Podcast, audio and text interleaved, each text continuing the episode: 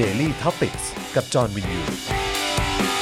สวัสดีครับ ต้อนรับทุกท่านเข้าสู่ Daily Topics นะครับ ประจำวันที่ 3 มีนาคม 2564 นะครับ อยู่กับผม จอห์นบินยูนะครับ จอห์นแว่นฟ้า จอห์นเลสิก จอห์นตาสว่าง นะครับ นะ จอห์นหนวดเข้าที่ชีวิตเข้าทาง อืม นะฮะ แล้วก็แน่นอนนะครับ ครูทอม คลับเฮาส์ สวัสดีครับผมสวัสดีครับ สวัสดีครับ สวัสดีครับ สวัสดีครับ วันนี้ครูทอมหล่อมากเลย จริงเหรอขนาดนั้นเลย เออเสื้อนี่ก็เก๋ไก่มาก วันก่อน นี่ จริงๆ ผมลืมทักว่าเสื้อค ครั รู บ ทอมใส่คือเสื้อทอมแอนเจอรี่ใช่ไหม อ๋อใช่ใช่ใช่ วันนั้น ใช่ น่ะผมก็แบบลืมทักก็แบบว่าเออ ใช่ครับ เอ๊ะแหมเสื้อสีสันสดใสมาก แล้ว ครั ก็ บ วันนี้แต่งตัวดูดีมากเพราะไปถ่ายรายการมาใช่ไหม ใช่แล้วใช่แล้ว อืม ฝากติดตามกันด้วยนะครับ รายการอะไรอ่ะ เออเออผมจำชื่อรายการไม่ เฮ้ย ได้ อะไร วะ อะไรวะ จำชื่อรายการไม่ได้อะ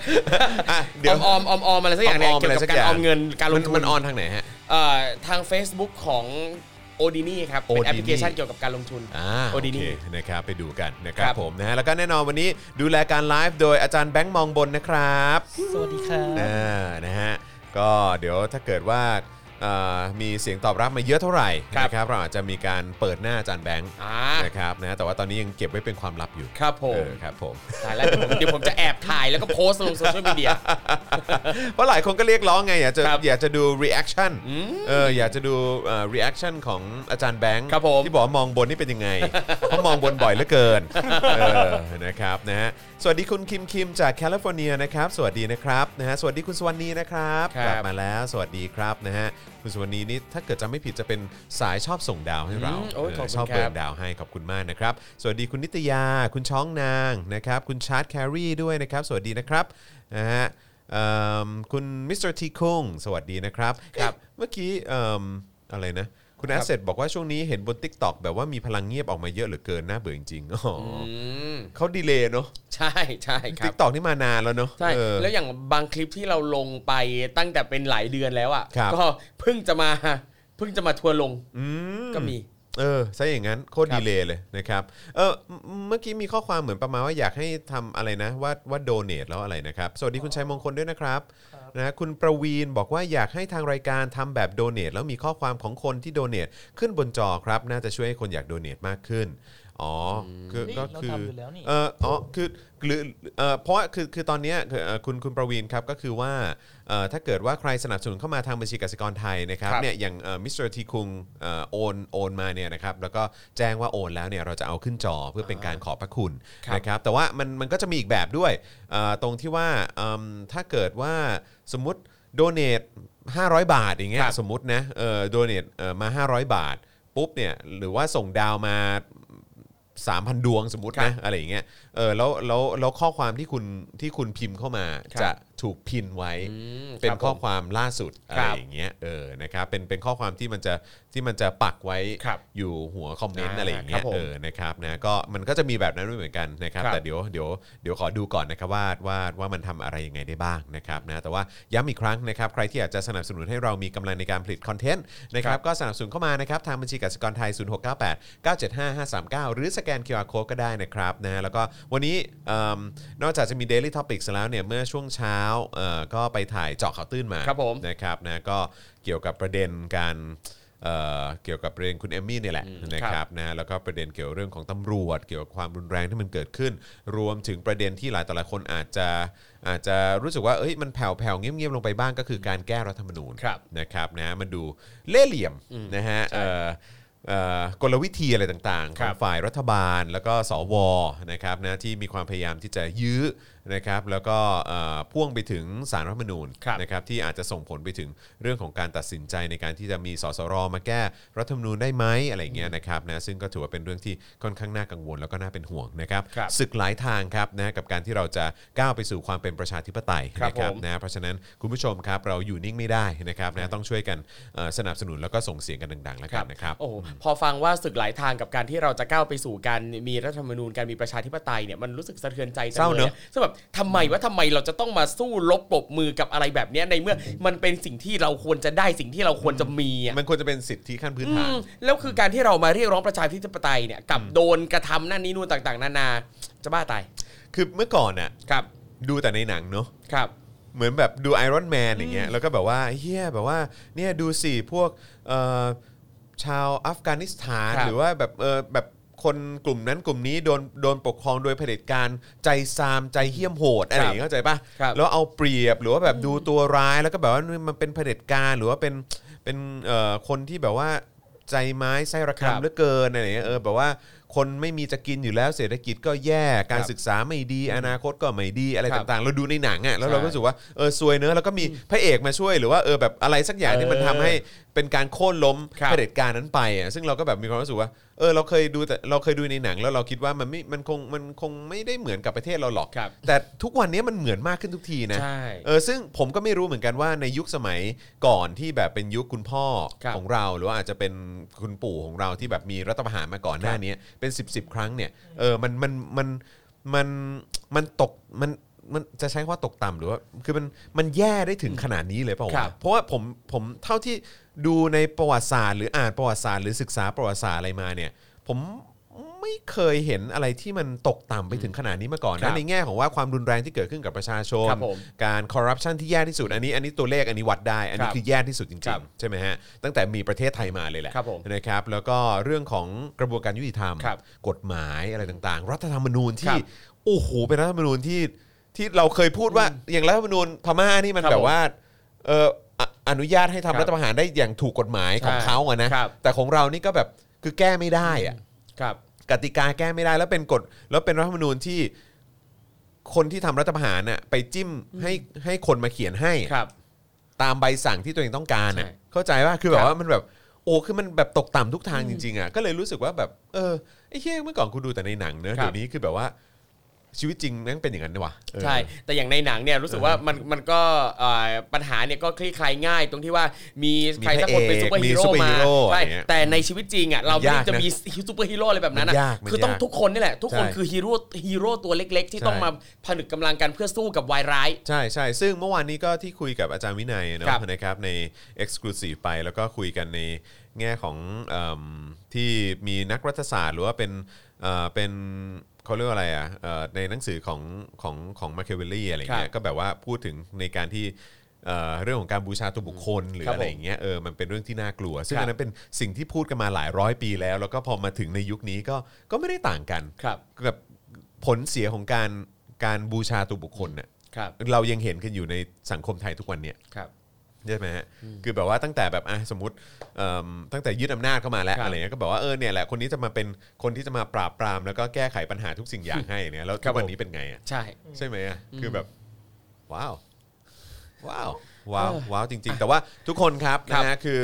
เอ่อเราต้องเตือนสติตัวเองนะครับ ใช่ ว่าสิ่งนี้เนี่ยมันเป็นอะไรที่เราต้องสู้กันอีกยาว ครับผม นะ นะครับนะเราค่อยๆ คืบคลานกันไปเรื่อยๆนะครับตอนนี้คือถ้าเอาจริงๆเนี่ยเราก็มาไกลนะครับ เออนะครับแล้วก็อย่าเพิ่งสิ้นหวังกันนะครับแล้วก็ต้องช่วยกันสนับสนุนกัน แล้วก็ช่วยเอ่อช่วยกันเป็นกำลังใจให้กันละกัน ครับ นะครับมีอะไรก็ช่วยกันส่งเสียงนะครับ ถูกต้องครับ ช่วยกันแชร์ต่อส่งต่อกดไลค์กดแชร์ก็ได้นะครับใน ครับ รายการแบบนี้หรือว่าคุณอยากจะให้เราเป็นกระบอกเสียงเอ่อให้คุณด้วยเหมือนกันนะครับหรือว่ามาช่วยสนับสนุนให้เราเป็นกระบอกเสียงให้มันดังมากยิ่งขึ้น ครับ ก็สนับสนุนพวกเราเข้ามาได้หลากหลายช่องทาง ครับ นะครับ ผม เราไม่ยอมแพ้กันอยู่แล้วเพราะเรา ครั ก็ บ อยากให้ประเทศนี้มันดีขึ้นเนาะนะครับนะฮะส่วนประเด็นของคุณแอมมี่เดี๋ยววันนี้เราจะมาคุยกันแน่นอนนะครับนะประเด็นว่ามันเกิดอะไรขึ้นนะครับแล้วก็ขั้นตอนหรือว่ากระบวนการการดำเนินคดีอะไรของคุณแอมมี่เนี่ยมันมันดูมันดูแฟร์ไหมมัน ครับ ดู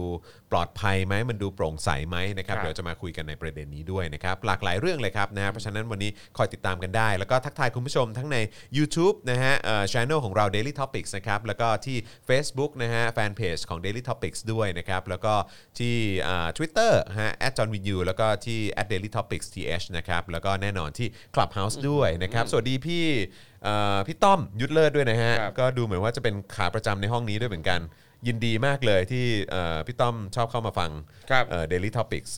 ใช่ ครับนี่ตอนนี้นะครับก็เห็นมีคุณเบลขอบสนามนะครับก็เข้ามาฟังเหมือ อ้าวน คุณ กัน เบลสวัสดีครับ ใช่ คุณเบล พี่พัชชา เออ AF นี่ก็ขาประจำนะฮะ เออใครนะฮะ พี่พัชชา เอาคุณพัชชาเหรอ เนี่ยขาประ คุณช จำที่ดิจิทัลปิกนะ จริงเหรอเนี่ยโอ้สวัสดีคุณพัชชานะครับ ครับ นะฮะแล้วก็สวัสดีทุกคนด้วยนะครับที่อยู่ในในห้องเอ่อเมื่อวานนี้ผมก็ไปซื้อของเข้าบ้าน ครับ นะฮะพอดีก็เอ่อไปซื้อแบบพวกเอ่อหงอาหารอะไรเข้าบ้านนิดหน่อยอะไรอย่างเงี้ยนะครับแล้วก็เจอเอ่อแฟนรายการของเรานะครับทัก ครับ ที่ซูเปอร์มาร์เก็ตด้วยบอกว่า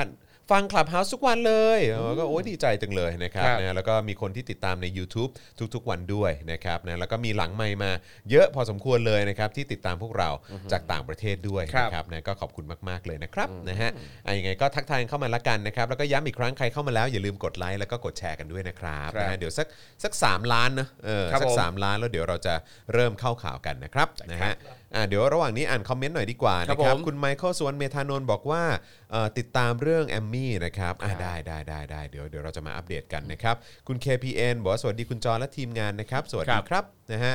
เอิ่มคุณโมโม่บอกว่าระวังหนก 3 นิ้วมันเอาไปจัดอันดับนะครับไปพูดชื่ออเอ่อจัดอันดับอะไรเหรอครับ ันก็คือตอนเนี้ยคุณกนกเนี่ยนะเขาก็ออกมาบอกว่าเนี่ยเดี๋ยวจะแฉให้หมดเลย ดาราศิลปินคนไหนนะที่มันเชียร์ฝั่งประชาธิปไตยเนี่ยลิสต์เป็นรายชื่อออกมา อ่า แล้วผมก็เห็นว่ามีน้องศิลปินหลายคนเนี่ยก็ทักทักมาถามผมว่ากลัว กลัวทำไม เออบางคนกังวลไงคือ น้องก็แบบเพิ่งเข้าในมาวงการไม่นาน แล้วน้องก็ออกมาพูดในที่เรื่องการเมือง อ๋อ แล้วก็กลัวว่าสิ่งที่กนกจะทำเนี่ยจะส่งผลอะไรกับชีวิตก็เลยบอกน้องเข้าไปว่า ไม่ต้องกังวล ไม่ต้องกังวล ไม่มีเหตุอะไรต้องกลัวเลยค คื รั อบ มันเราไม่ได้ทำอะไรผิดด้วย แล้วก็สิ่งที่มันทำได้อะคือแค่เอาชื่อเรามาประชาสัมพันธ์ให้เราเท่านั้นเอง ใช่ใช่ เอ แล้ว อ คือคือการที่เรียกร้องการที่คนบันเทิงนะครับ ครับ ที่ที่กนกนี่เขาขู่ว่าเขาจะมาแฉหรืออะไรแบบเนี้ย ครับ คือคนบันเทิงที่ออกมาเรียกร้องประชาธิปไตย คนบันเทิงที่ออกมาเรียกร้องเออความยุติธรรม ครับ คนบันเทิงที่ออกมาเรียกร้องให้เอ่อมนุษย์ทุกคนเท่าเทียมกัน ครับ คนบันเทิงที่ออกมาเรียกร้องให้เอ่อตำรวจไม่ใช้ความรุนแรงกับประชาชน ครับ ผู้เป็นเจ้าของประเทศและผู้เสียภาษีและคนจ่ายเงินเดือนให้เนี่ยนะครับนะก็คือเอิ่ม มันมันมีอะไรจะต้องกังวลนะครับ ใช่ แล้วแล้วไอ้สิ่งที่คุณกำกนกจะมาแฉมีอะไรให้มันแฉได้ครับ ใช่ แล้วครับแล้วแล้วแล้วเขามาแฉเรื่องส่วนตัวของคุณหรืออะไรก็ตาม แล้วแล้วไงอ่ะเรื่อง ครั ข บ องคุณมันไม่ได้ส่งผลอะไรกับกับเอ่อประเทศนี้อยู่แล้ว ใช่ครับ เออแต่ไอ้สิ่งที่คุณกำลังเรียกร้องให้อยู่เนี่ยมันกลับมีมีค่ามากกว่า แล้ว ครับ อันนี้แหละถึงไม่แปลกที่คนอย่างกนกเนี่ยจะกลัว ใช่ ที่คนมีชื่อเสียงเนี่ย ครับ มาส่งเสียงเรียกร้องประชาธิปไตย ครับ เพราะเขาอ่ะได้ประโยชน์จากระบอบเผด็จการ ครับผม เท่านั้นเองแหละครับ ครับซึ่งลิสต์รายชื่อต่างๆ ที่คุณกนกเนี่ยจะเอาเอามาพูดเนี่ยนะฮะเพราะว่านั่นแหละคือลิสต์รายชื่อของศิลปินที่ ที่น่าชื่ ผู้ น คนมากมาย ชมนะ พร้อมจะสนับสนุน ใช่ ผมว่าเหล่านี้น่าชื่นชมซะอีก ครับ นะครับนะเพราะฉะนั้นคืออย่าไปใส่ใจคำพูดของไอ้พวก ใช่ มันไร้ราคา ไร้ราคาจริง อืม ๆไร้ราคาจริงๆนะครับ ครับ นะฮะเออเออเดี๋ยวก่อนนะครับ พี่ดำพี่ดำส่งมาผิดหรือเปล่า มันเกิดอะไรขึ้น บางทีมันมีแจ็คพอตมา อ๋อเหรอฮะอ๋อโอเคตกใจครับผมนะฮะทำไมมันพรวดขึ้นขนาดนี้ ครับ ขอบคุณมากนะครับนะฮะเอ่อขอบคุณทุกแรงสนับสนุนด้วยนะครับนะฮะคุณบุกโบคุโนนะครับบอกว่า ครับ จำนำข้าวนะฮะ เออ เป็นเสียงคุณปาล์มอ๋อครับ ผมนะฮะ ไม่ มันมันมีคนเลสขึ้นมาอยู่ ว่าอะไรครับ ไม่ไม่พูดเรื่องจะนำข้าว อ๋อ โอ้โห ใครใครวะ ไอโอ อ๋อไอโอ โอ้ ไอโอไอโอ กูพูดไปแล้วไอ้สัตว์ เออ กูพูดมาหลายปีแล้วไอีก ใช่ เหี้ย สิบปีแล้ว เขาพูดมาเป็นสิบ จริง เขาพูดตั้งแต่สมัยยิ่งรักษณ์แล้ว ใช่ เออกูด่ายิ่งรักษณ์มาตั้งแต่สมัยยิ่งรักษณ์แล้ว คือสมัยนั้น เออ เน็ตพี่ยังยังไม่เข้าเลยครับหรืออะไรครับ ใช่ ตั้งแต่เผด็จการแม่งยังไม่มายืดอำนาจอีกไอ้ ครับ เหี้ยเออเงียบปากไปเลยไอ้สัต กู ว์ กูมั่นใจเลยว่ามึงยังไม่ได้กินอาหาร ใช่ อืม คือมึงพูดอย่างเงี้ยมึงดูโง่นะ ครับ ไอ้พวกคนที่บอกว่าไอ้จอมอยู่ไม่เห็นพูดเรื่องจำนำข้าวเลย อืม โอ้ยกูพูดกี่รอบแล้ว เออ กูพูดตั้งแต่ยังไม่โดนยึดอำนาจ ครับ เฮ้ย จอนไม่เห็นด้วยก็มึงก็ย้ายไปต่างประเทศซะ ใช่ใช่ใช่ ไวาย เฮียเขาพูดมา อ๋อ เออ มึงเอาตังค์ให้กูดิ เออ เออเอาตังค์ให้กูดิ เอ เอ อ อมึงเอาตังค์ให้กูดิ เออ เออ ไอฝรั่งหน้าตาก็ฝรั่งมาใช้ชีวิตอยู่ในเมืองไทยทำไม เอ เอ อ อ ฟีลเดียวกับที่วันก่อนน่ะเห็นมีคุณคนหนึ่งเอ่อด่าน้องอแมนด้าว่าเออแล้วเขาเขาเอ่อตั้งสเตตัสว่าเป็นนางสาวไทยแต่ชื่อไม่มีภาษาไทยสักคำ เลยเออซึ่งแบบโอ้โหเห็นแล้วก็แบบคือมันน่าหงุดหงิดอะตรงที่ว่าอ่ะหนึ่งเลย น้องไม่ได้เป็นนางสาวไทย น้องเป็นมิส s u นิเวอร์สไทยแลนด์และชื่ออีคนด่าก็ชื่อก็เป็นคำที่ยืมมาจากภาษาเขมรกับบาลีสันสกฤตไม่มีภาษาไทยสักคำเหมือนกัน นั่นน่ะสิ อืม ใช่ไหม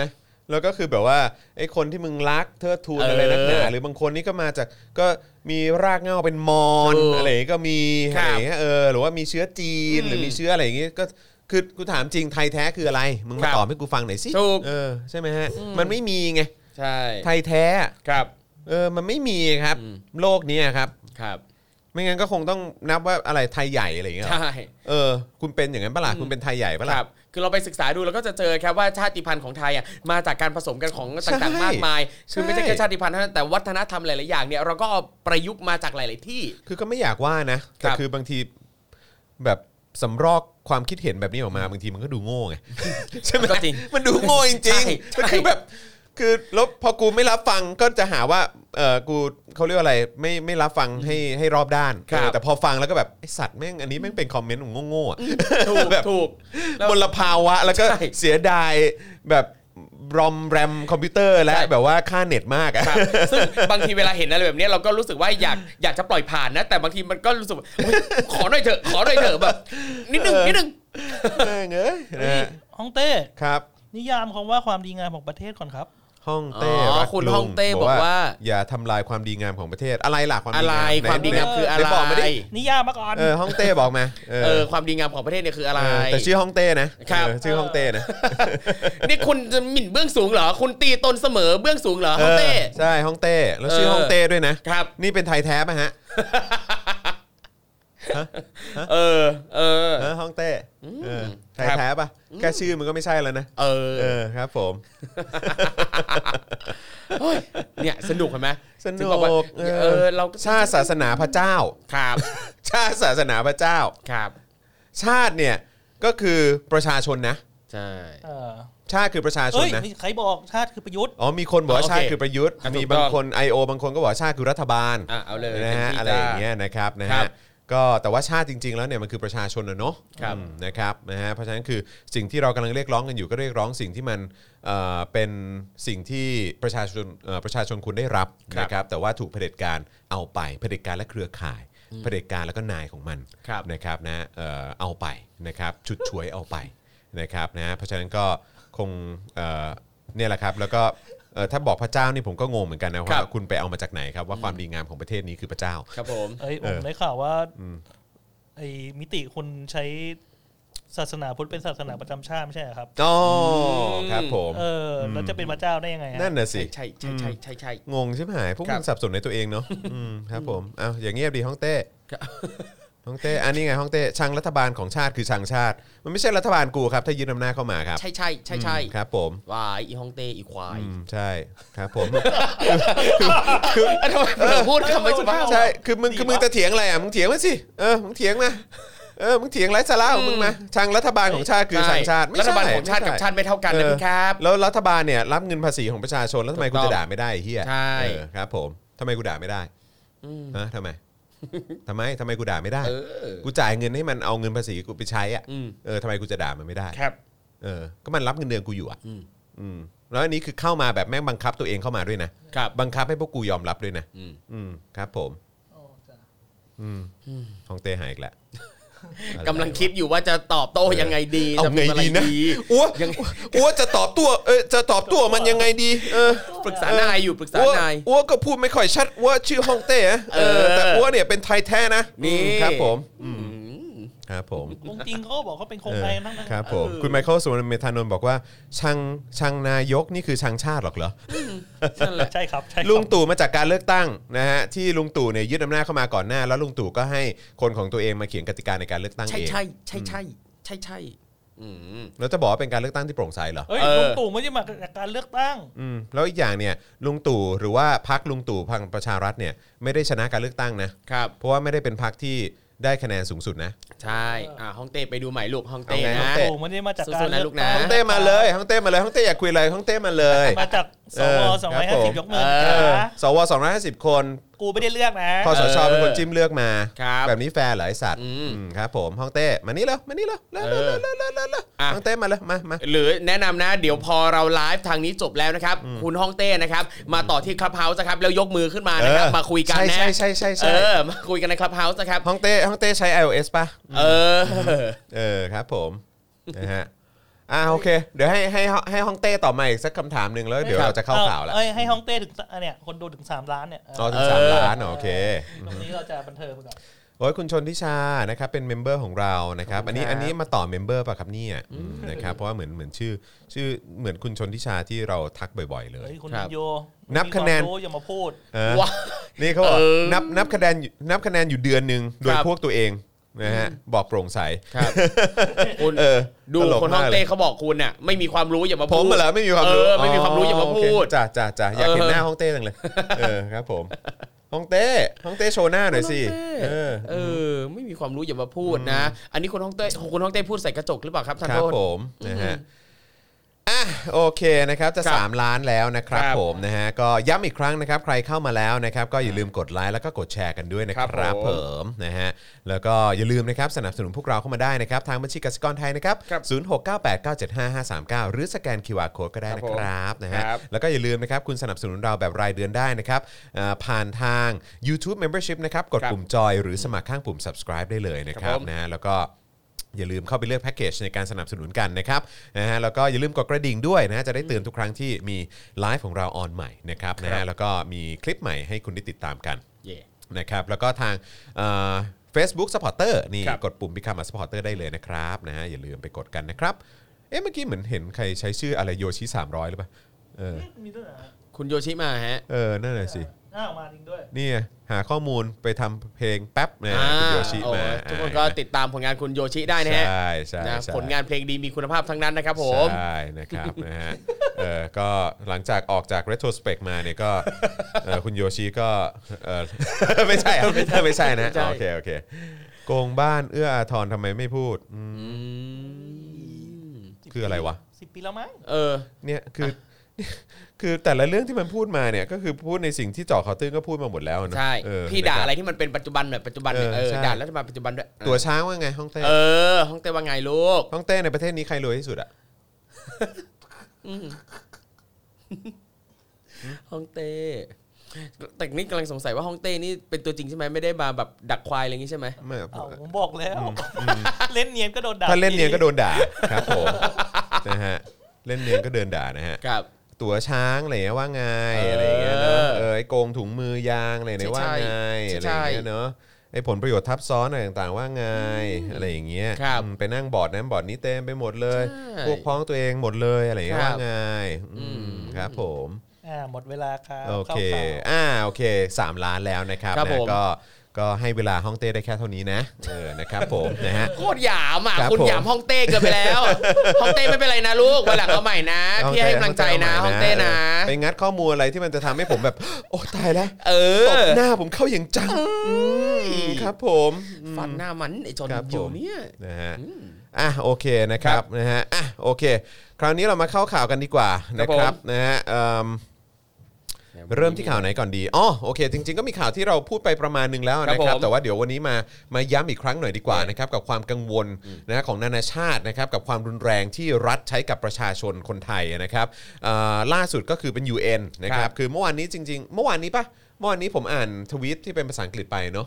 นะครับที่เขาที่เขาทวีตเอ่อมาเมื่อวานนี้นะครับนะฮะแต่ว่า อ๋อใช่ครับ เอ่อวันนี้เอ่อทีมงานของเราแปลมาแบบว่าแบบเอ่อเป๊ะๆมาให้นะครับ ครับ นะฮะเพราะว่า UN เนี่ยก็ทวีตห่วงเรื่องการชุมนุมในไทยนะครับแล้วก็เอ่อสอนรัฐบาลไทย นะฮะ ครับ ใช้คำว่าสอนแล้วกันนะฮะเอ่อแนะนำนะครับนะฮะ ครับ ให้รัฐบาลไทยเนี่ยยับยั้งชั่งใจนะฮะแล้วก็ไม่ใช้แก๊สน้ำตา และกระสุนยางกับประชาชนของครับ ตัว ผม เอง เองนะครับนะฮะจากสถานการณ์ความรุนแรงในม็อบวันที่ 28 กุมภาพันธ์ที่ผ่านมานะครับล่าสุดเมื่อวานนี้สำนักงานข้าหลวงใหญ่เพื่อสิทธิมนุษยชนแห่งสหประชาชาติ หรือ UN Human Rights เนี่ยนะครับได้ทวีตข้อความในบัญชี Twitter ถึงประเทศไทย โดยระบุว่า เรามีความกังวลเป็นอย่างมากต่อความตึงเครียดที่เพิ่มขึ้นในการชุมนุมช่วงหลายสัปดาห์ที่ผ่านมา ครับ กระสุนยาง แก๊สน้ำตา และการฉีดน้ำสามารถก่อให้เกิดอาการบาดเจ็บสาหัสได้ และควรนำไปใช้ด้วยความยับยั้งชั่งใจขั้นสูงสุด เราขอให้รัฐบาลไทยเข้าร่วมการพูดคุยอย่างมีความหมายนะครับกับกลุ่มผู้ชุมนุมด้วย ครับ นะครับนะก็คืออยากจะให้ให้ความสำคัญนะครับเอ่อกับการพูดคุยนะครับระหว่างรัฐกับเอ่อกลุ่มผู้ชุมนุมนะครับมันน่าจะเป็นประโยชน์มากกว่า กว่าการที่จะมาทำร้ายประชาชนแบบ ครับผ นี้ ม นะครับผม โอ้โหเมื่อสักครู่นี้ชอบความเห็นคุณโยชิ300 มากเลย บอกว่าอยากเป็นห้องเต้แต่เป็นได้แค่ห้องเช่าโหเจ็บ อะห้องเต้คือกรีดแล้วนะห้องเต้หน้าสั่นแล้วนะห้องเต้นะครับ ผม ตายตายตายตาย มี อะไร คุณ ฮะ มาดามครับจากจากทวิตเตอร์ ครับ อบ กว่าเอมมี่ได้ประกันตัวแล้วเหรอฮะ ฮะจริงเหรอครับ จริงๆเลยจริงๆเลยจริงๆเลยจริงๆเลย นี่เช็คข่าวด่วนๆเลยนะเนี่ย อ่ามาๆ จริงเหรอครับเนี่ย เหรอครับ เอิ่มเดี๋ยวก่อนนะขอขอเช็คเพื่อความชัวร์ก่อน ครับ คือคือถ้าเป็นอย่างนั้นก็ก็เป็นเรื่องที่ดีนะครับนะฮะแต่ว่าก็ อุ๊ย จริง แต่ว่า หรือเปล่า หนึ่งนาทีที่แล้วทางแอคเคาท์ของศูนย์ทนายความเพื่อสิทธิมนุษยชนบอกว่า ด่วนสารอาญาไม่ให้ประกันตัวนะฮะ อืมนั่นนะสิ อืม ยังไม่เห็นมีนะครับ อืม อย่างอันนี้เนี่ยเขาของศูนย์ทนายความบอกว่าศาลอาญาไม่ให้ประกันตัวจากกรณีเผาทรัพย์สิน แล้วก็ถูกกล่าวหาผิดม .112 217 และพรบคอม แม้จะยื่นเงินสดประกันตัว 90,000 บาท อันนี้ล่าสุดเมื่อหนึ่งนาทีที่แล้วนะครับผม แปลว่าคือ 90,000 บาท 90,000 บาทก็ยังไม่ได้ คือ ประกันะ ขั้นต้นใช่ไหมฮะ ครับ ขั้นต้นที่ที่นั่นไป ครับ อืม แต่เดี๋ยวเรา โอเค อัปเดตกันเรื่อยๆนะฮะ อ่ะเดี๋ยวอัปเดตกันเรื่อยๆนะครับนะแต่ว่าก็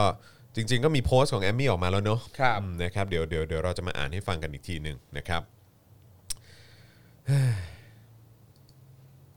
แต่ก็จริงอย่างที่เมื่อวานนี้ครูทอมก็ทวีตเนาะ ครับ เออที่บอกว่าเออแบบโอเคอาจจะเป็นการเอ่อเผาสิ่งของของทางราชการก็จริง ครับ แต่คือแบบว่าอืมแบบมันจะต้องพ่วงมันมันมันใช่มันมันถึงขั้นนั้นเหรอที่จะ ใช่ ต้องไปพ่วงโยงเข้ากับ1นึสอง ใช่ครับ คือสิ่งที่ทำผิดอ่ะมันอ่ะอ่ะถ้าสมมติในกรณีที่อ่ะถ้าทำผิดจริงแล้วผิดแล้วควรจะโดนแค่ไหน อันนี้มันก็ต้องให้สมเหตุสมผลด้วย ไม่ใช่ลงโทษเกินกว่าเหตุ ใช่แล้วก็มีการออกมาขู่กันถึงขั้นว่าเนี่ยมีโทษถึงประหารชีวิตนะครับ เข้าใจปะ ครับ ประหารชีวิตอ่ะมันมันมันดูไม่สมเหตุสมผลเลยอะครับ ครับ เออนะฮะโอเคนะครับอ่ะมาต่อกันที่ข่าวต่อไปดีกว่านะครับ เราไปกันที่เดี๋ยวกันนะ วันนี้เราจะมีหัวข้อสิงคโปร์ร่วมประนามการใช้ความรุนแรงนะครับนะในเอิ่มเมียนมานะครับกับการที่ตำรวจแล้วก็ทหารออกมากราดยิงประชาชนนะครับ ครับนะแล้วก็ประเด็นการอัปเดตรายละเอียดการจับกลุ่มแอมมี่เดอะบอททอมบลูส์นะครับนะฮะแล้วก็เอิ่มประเด็นที่โทนี่ ครับ พูดในคลับเฮาส์ ใช่ เมื่อวานนี้ พิทโทนี่ ได้ข่าวว่าคนเข้าไปฟังเยอะ เยอะครับ เยอะเต็ม เหรอ ห้องเต็มห้อง เต็มห้องเลยห้องเดียว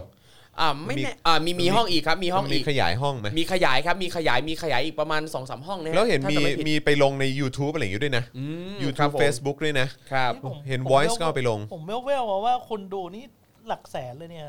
จริงเหรอ โอ้หลักแส เนี่ย น รวมๆรวมๆทุกห้องอะ ทุกทุกทุกทุกๆห้องใช่ไหม ใช่ แล้วเผลอๆนี่อาจจะยังไม่ได้รวม หลายห้อง แพลตฟอร์ม มากเลย อื่นด้วยนะ อืมครับ เอ ผ อ ม อย่างที่บอกไปว่าคือก็ทาง Voice ก็มีการพ่วงไปด้วย ครับ ใช่ไหม อ๋อ รู้สึกว่า Voice จะพ่วงไปลงใน YouTube มั้ง ครับ แล้วก็จะมีแบบคนอื่น แล้ เขา วก็ ก็พ่วงไปลงใน เมื่อวาน Facebook ก็ อะไรอ เห็น ย่าง มี งี้ด้วย เพจของ Care อ่า ที่เป็นคนคนจัด ก็ลงด้วย ะครับ เหมือนกัน ใช่ อ่า ครับ ครับผม แต่แต่ผมไม่แน่ใจว่าในคลับเฮาส์มีกี่ โอ้ ห้องแต่ก็เห็นมีหลายห้องอยู่นะ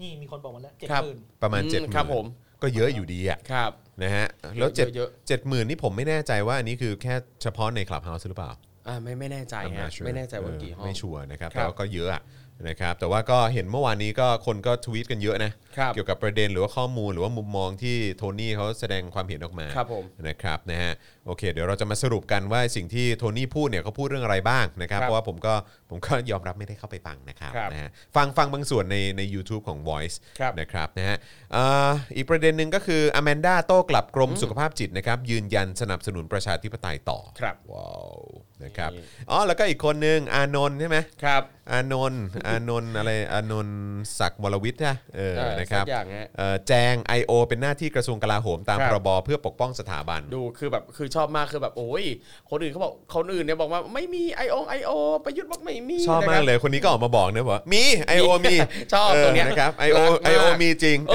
อเรียกได้ว่า ครับแต่ไอ้ เ ของอ่อน เปิดตัวใน Twitter อย่างสวยงาม โดยการแฉรัฐบาล เออ ทับ ว่า ใจเวอร์ ว่ามีว่ามี I.O. ครับ ครับ ผมนะฮะแล้วก็น้องรุ้งนะครับเอ่อก็นำทีมเอ่อธรรมศาสตร์นะครับอ่านจดหมาย 112 ฉบับ แปะ ครับ ข้อความถึงเพื่อนหน้าเรือนจำ ครับ นะนะแล้วก็อันนี้เป็นข่าวขำๆอีกอันแล้วกันเนาะเอ่อเดี๋ยวดูก่อนว่าเวลามีไหมนะครับสินแสเข่งรายการเรื่องลับมากของเสรีวงศ์มนทาเผยบิ๊กตู่ดวงแข็ง แต่ ครับ รัฐมนตรีดวงตกไม่ต่ำกว่า 16 คน แต่แร ไอ้เหี้ย ว โคตรตลกเลยเอ้ยเดี๋ยวนี้คือแบบต้องดูดวงกันเลยทีเดียว ครับ เออนะครับอ่ะโอเค งั้นเรามามาที่เรื่อง ผมขอไปที่อแมนด้าก่อนได้ไหม ได้เลย เพราะว่า ครับ มันก็เอ่อเชื่อมโยงมาจากเมื่อวานเนี้ยเนอะ ครับผม นะครับเพราะว่าเมื่อวานนี้เราก็ขยี้ประเด็นน้องอแมนด้าไปเยอะเหมือนกันนะครับกับกรณีที่กรมสุขภาพจิตประกาศยุติบทบาท การเป็นทูตของกรมสุขภาพจิตของอแมนด้าออฟเดมใช่ไหมฮะ ครับ มิสยูนิเวอร์สไทยแลนด์2020 นะครับ หลังแต่งตั้งได้เพียงแค่ 5 วัน ครับ นะฮะล่าสุดนะครับเอ่อตอน 6 โมงเย็นเมื่อวานนี้เนี่ยนะครับนะฮะตอนที่เราไลฟ์กันอยู่นะครับเอแมนด้านะครับเอ่ออดีตทูตกรมสุขภาพจิตนะครับ พร้อมด้วยผออกองประกวด Miss Universe Thailand 2020 และผู้บริหาร TPN นะครับ ต้นสังกัดของเธอเนี่ยก็ได้ออกมาร่วมกันตั้งโต๊ะแถลงข่าวถึงกรณีดังกล่าวนะครับโดยอแมนด้าเนี่ยก็บอกว่าตนรู้ว่าตนกำลังทำอะไรอยู่ พร้อมกล่าวถึงโครงการ Have You Listen เออนะฮะที่เธอก่อตั้งขึ้นเอง บนความตั้งใจที่จะรับฟังปัญหาของผู้ป่วยโรคซึมเศร้า โดยระบุโครงการนี้มีขึ้นก่อนที่จะเข้ามาพบกับกรมสุขภาพจิตซะอีกนะ ครับทางนี้นะครับน้องอแมนด้านะครับได้บอกว่าจะยังทำต่อไป จะสานต่อโครงการนี้ให้ทุกคนรู้ว่าเสียงของทุกคนสำคัญ ไม่ว่าเสียงที่เข้ามาเนี่ยจะเป็นแบบไหนตนพร้อมรับฟังครับ แม้ว่าจะไม่มีตำแหน่งทูตกรมสุขภาพจิต ตนก็ยังทำหน้าที่ต่อไปได้ ซึ่งหากมีใครอยากให้ช่วยเนี่ยตนก็พร้อมที่จะให้ความร่วมมือ 100%เลย อืมอืมซึ่งนอกจากนี้เนี่ยนะครับแอมแนด้าก็ยังบอกว่า อันนี้คือพูดอย่างจริงจังเลยนะ ครับ ว่าไม่กังวลเรื่องผลกระทบ หากมองสถานการณ์นี้ในแง่บวก ต้องพลิกวิกฤตให้เป็นโอกาส ครับ นี่เป็นโอกาสที่จะทำให้คนได้รู้จักโครงการของตนมากขึ้น พร้อมระบุถึงเรื่องการแสดงความคิดเห็นทางการเมืองว่า จุดยืนในทางการเมืองของเธอคือ ประชาธิปไตย และสิทธิมนุษยชน ซึ่งเป็นหลักของการเป็นมนุษย์ของคนทุกคน ครับ ว้า ผ ว มโดยน้องอแมนด้านะครับก็เอ่อบอกว่าเอ่อทางซึ่งทีนี้นะครับทางผอกองประกวดนะครับ ก็ได้ให้ข้อมูลเพิ่มเติมด้วยครับว่า ขออนุญาตท้วงติงเรื่องการใช้คำว่าปลดฟ้าผ่าหรือค ำ คำว่าปลดไม่ได้ห้ามนะฮ ะอ่าไม่ได้เลยนะครับ เพราะว่าจริง ๆ แล้วเนี่ยกรมสุขภาพจิตเนี่ยยังไม่ได้แต่งตั้งให้น้องอแมนด้าเนี่ยเป็นทูตกรมสุขภาพจิตอย่างเป็นทางการ อืม แค่มีการพูดคุยกันเรื่องโครงการที่อแมนด้าทำว่าจะสามารถสานต่อโครงการร่วมกันได้หรือเปล่าแค่นั้นเอง อ๋อ ดังนั้นถ้าจะว่าปลดเนี่ยไม่ถูกต้อง อย่าเพิ่งใช้คำว่าปลดเลย อ นะ ย่า ครั พึ่ บ ง เพราะว่ายังไม่ได้ไป เพราะเพิ่งแค่มาคุยกัน ผูอะไร เฉย น ๆ ใช่ มาดีลกันเฉยๆ อะไรอย่างเงี้ยนะค ครั รับ บ ซึ่งทางผออก็กล่าวว่าตนเนี่ยเป็นคนพูดกับอแมนด้าเองว่าโครงการนี้เนี่ยเราจะทำเองไม่ได้ ครับ ต้องทำให้ถูกต้องตามหลักวิชาการ อืม จึงเป็นที่มาของการขอเข้าพบกรมสุขภาพจิต เพื่อขอองค์ความรู้เกี่ยวกับเรื่องนี้ ซึ่งก็คือเป็นการพบกันเพียงหนึ่งครั้งเท่านั้น ครับ หนึ่งครั้งทั่วนนะฮะ ครับ ซึ่งมีการพูดคุยกันนะฮะ โดยทางกรมสุขภาพจิตบอกว่าจะขอเชิญอแมนด้าเป็นทูตด้านสุขภาพจิต อืมนะครับซึ่งทางผออของ TPN นะครับก็บอกว่าไม่ได้ตกใจ แค่แปลกใจว่าทางเราเองเนี่ยนะฮะหมายถึงทางน้องอแมนด้ากับทางกองประกวดเองเนี่ยก็ไม่ได้ไปร้องขอว่าจะเป็นอะไรนั่นนี่นู่น เพียงแค่ขอความรู้จากกรมสุขภาพจิต เพื่อประสิทธิภาพและประสิทธิผลเท่านั้น แล้วก็การที่ไม่มีหัวโขนตรงนี้เนี่ยก็ไม่ได้กระทบกับการทำโครงการใด ๆอยู่แล้ว คือตั้งใจจะทำโครงการนี้อยู่แล้ว แล้วก็จะไปขอข้อมูลเฉยๆ ใช่ แค่นั้นแต่ ต เย ลกดีคือ เลย คือ เออ คือผมแค่มีความรู้สึกว่าทางกรมสุขภาพจิตอะ ครับ คือคือเอาเอาง่ายๆ คือผมใช้ว่าล่อคือคือเขาเขาล่อตีนอะ อืม เขาล่อตีนตัวเองอะ ครับ เข้าใจไหมฮะคือ ครับ เพราะว่าเพราะว่าคือจริงๆอะผมว่าเอ่อไอ้นายเขาอะ ครับ หรือไอ้คนที่เป็นคนตัดสินใจว่าจะแบ่งเศษเงินภาษีมาให้กรมสุขภาพจิตเนี่ย ครับ นะฮะซึ่งเป็นเงินของประชาชนนะนะเออนะครับแต่ว่าไอ้คนที่ที่มันที่มันเข้ามาบริหารเงินภาษีของประชาชน เอ่อในเครือข่ายของพวกเขาเนี่ยก็คืออาจจะยังไม่รู้ด้วยซ้ำว่าอแมนด้าเนี่ยเป็นแบบจะเข้ามาร่วมงานกับกรมสุขภาพจิตอะ ครับ เออแต่คือแบบทางกรมสุขภาพจิตดิ้นเองอะพอเห็นอแมนด้าออกมาแสดงความเห็น ครับ เกี่ยวกับเรื่องของการความรุนแรงที่มันเกิดขึ้น หรือว่าออกมาแสดงความเห็นเกี่ยวกับการเมืองอะไรอย่างเงี้ย ครับ ก็แบบดิ้นเองกลัวนายหรือว่ากลัวผู้หลักผู้ใหญ่ ครับ อะไรที่ตัวเองอยู่ภายใต้เอ่อการบังคับบัญชา ครับผม ก็กลัวว่าเขาจะไม่พอใจ ครับ ก็เลยรีบปลดซะก่อนเลย ครับ ปลดตั้งแต่ยังไม่ได้เข้าไปนะ ใช่ ซึ่งก็แบบตลกมากเพราะว่า ครับ เพราะแล้วแบบนี้มันก็กลายเป็นภาพแบบเป็นภาพที่ส่งผลเสียกับกรมสุขภาพจิตเอง ครับผม ใช่อย่างนั้น แต่จริงๆอย่างอย่างเคสเนี่ยคือผมเอ่อไม่ได้ตามลึกตั้งแต่ต้นว่าคนแรกที่ออกมาประกาศว่าปลดน้องอแมนด้านี่คือกรมสุขภาพจิตออกมาประกาศเองเลยล่ะครับ เข้าใจว่าอย่างนั้น เข้าใจว่าทางกรมสุขภาพจิตออกหนังสือมา ครับ นะครับนะฮะแล้วก็คืออย่างที่บอกไปคือคือเพราะว่ามันเหมือนว่ามีมีเนื้อหาที่พูดในลักษณะที่ว่าเอ่อไอการแสดงความเห็น ครับ ของของอแมนด้าเนี่ยมันส่งผลกระทบต่อความรู้สึกของคนในประเทศ อืมครับ ซึ่งเราก็มีรู้สึกว่าเอมมันส่งผลกระทบกับความรู้สึกของคนในประเทศในในด้านไหนกันแน่ เพราะว่า ครับ สิ่งที่อแมนด้าพูดก็คือพูดถึงไม่สนับสนุนการใช้ความรุนแรงกับประชาชนไม่ ครับ ใช่หร ผ อ ม ก็เข้าใจว่าอย่างนั้นนี่ ครับ แล้วอย่างนั้นมันกระทบความรู้สึกยังไงอ่ะ คือไปกระทบความรู้สึกของคนที่สนับสนุนการใช้ความรุนแรงกับประชา ครับ ชนเหรอ งงไปหมด คือมันไม่ได้ทำให้กรมสุขภาพจิตดูดีขึ้นเลยนะฮะ ครับ เนี่ยเนี่ยเนี่ยอ่ะเห็นไหมเปเปอร์ออกมาว่าอะไร อันนี้ไงเอ่อตรงย่อหน้าที่ 2 ครับ แพทย์หญิงพันธุ์พิมลใช่ไหมฮะ อธิบดีกรมสุขภาพจิตกล่าวว่าทางกรมสุขภาพจิตได้รับทราบถึงข้อกังวลเอ่อของประชาชนต่อการมอบหมายภารกิจด้านสุขภาพจิตแก่นางสาวอแมนด้าในช่วงที่ผ่านมาใช่ไหมตึ๊ดตึ๊ดตึ๊ดตึ๊ดเอ่อแล้วก็อยู่ตรงไหนนะเออเออพอดีมันยาวนิดนึงนะฮะ ครับ กำลังดูอยู่ อ๋อก็คือบอกว่าไอ้หน้าที่แล้วก็ภารกิจที่ที่แมนด้าจะมาทำเนี่ยจริง ๆ ก็คือส่งเสริมเรื่องภาพลับเอ่อภาพลักษณ์การทำงานเรื่องสุขภาพจิตประชาสัมพันธ์และเผยแพร่ข้อมูลข่าวสารเอ่อให้คนมีสุขภาพจิตที่ดีขึ้น ปฏิบัติงานจิตอาสา ด้านสุขภาพจิต ขยายเครือข่ายจิตอาสา เพื่อสร้างกระแสการเป็นผู้รับฟังที่ดีอะไรต่าง ๆ เหล่านี้ ครับแล้วก็ย่อหน้าสุดท้ายครับเขาบอกว่า อ๋อก รม ใช่ใช่ใช่ เอ่อ ใช่ กรมสุขภาพจิตมีเป้าหมายในการสร้างความสุขให้แก่ประชาชน และรับฟังความคิดเห็นของประชาชนมาโดยตลอด อย่างไรก็ดีกรมสุขภาพจิตรับทราบถึงความกังวลใจของประชาชนในขณะนี้โอ้โหเหมือนกับจะมีคนเยอะมากร้องเรียนนะ นั่นน่ะ เขาบอกว่ากรมสุขภาพจิตไม่สามารถดำเนินภารกิจที่อาจก่อให้เกิดความขัดแย้ง และสร้างความไม่สบายใจแก่ประชาชนในสังคมได้ อืม ก็เลยได้ปรึกษากับกองประกวดมิ s ูนิเวอร์สไทยแลนด์และและรับทราบร่วมกันถึงความกังวลใจของประชา ชน กรมสุขภาพจิตก็เลยขอยุติบทบาทภารกิจทูต ตลก ด้าน เน สุ อะ ขภาพจิต ตลกเนอะ อืม อืมตล ล ก งไป เน หมด อะ แล้วก็อย่างอย่างวันนี้เนี่ยผมก็เห็นมีคนหนึ่งทวีตนะฮะแต่คือไม่แน่ใจว่าข้อมูลอ้างอิงจากไหนนะครับเขาบอกว่าที่กรมสุขภาพจิตออกมาประกาศแบบเนี้ยเพราะว่ามีอดีตพนักงานของสายการบินแห่งหนึ่งส่งจดหมายไปร้องเรียน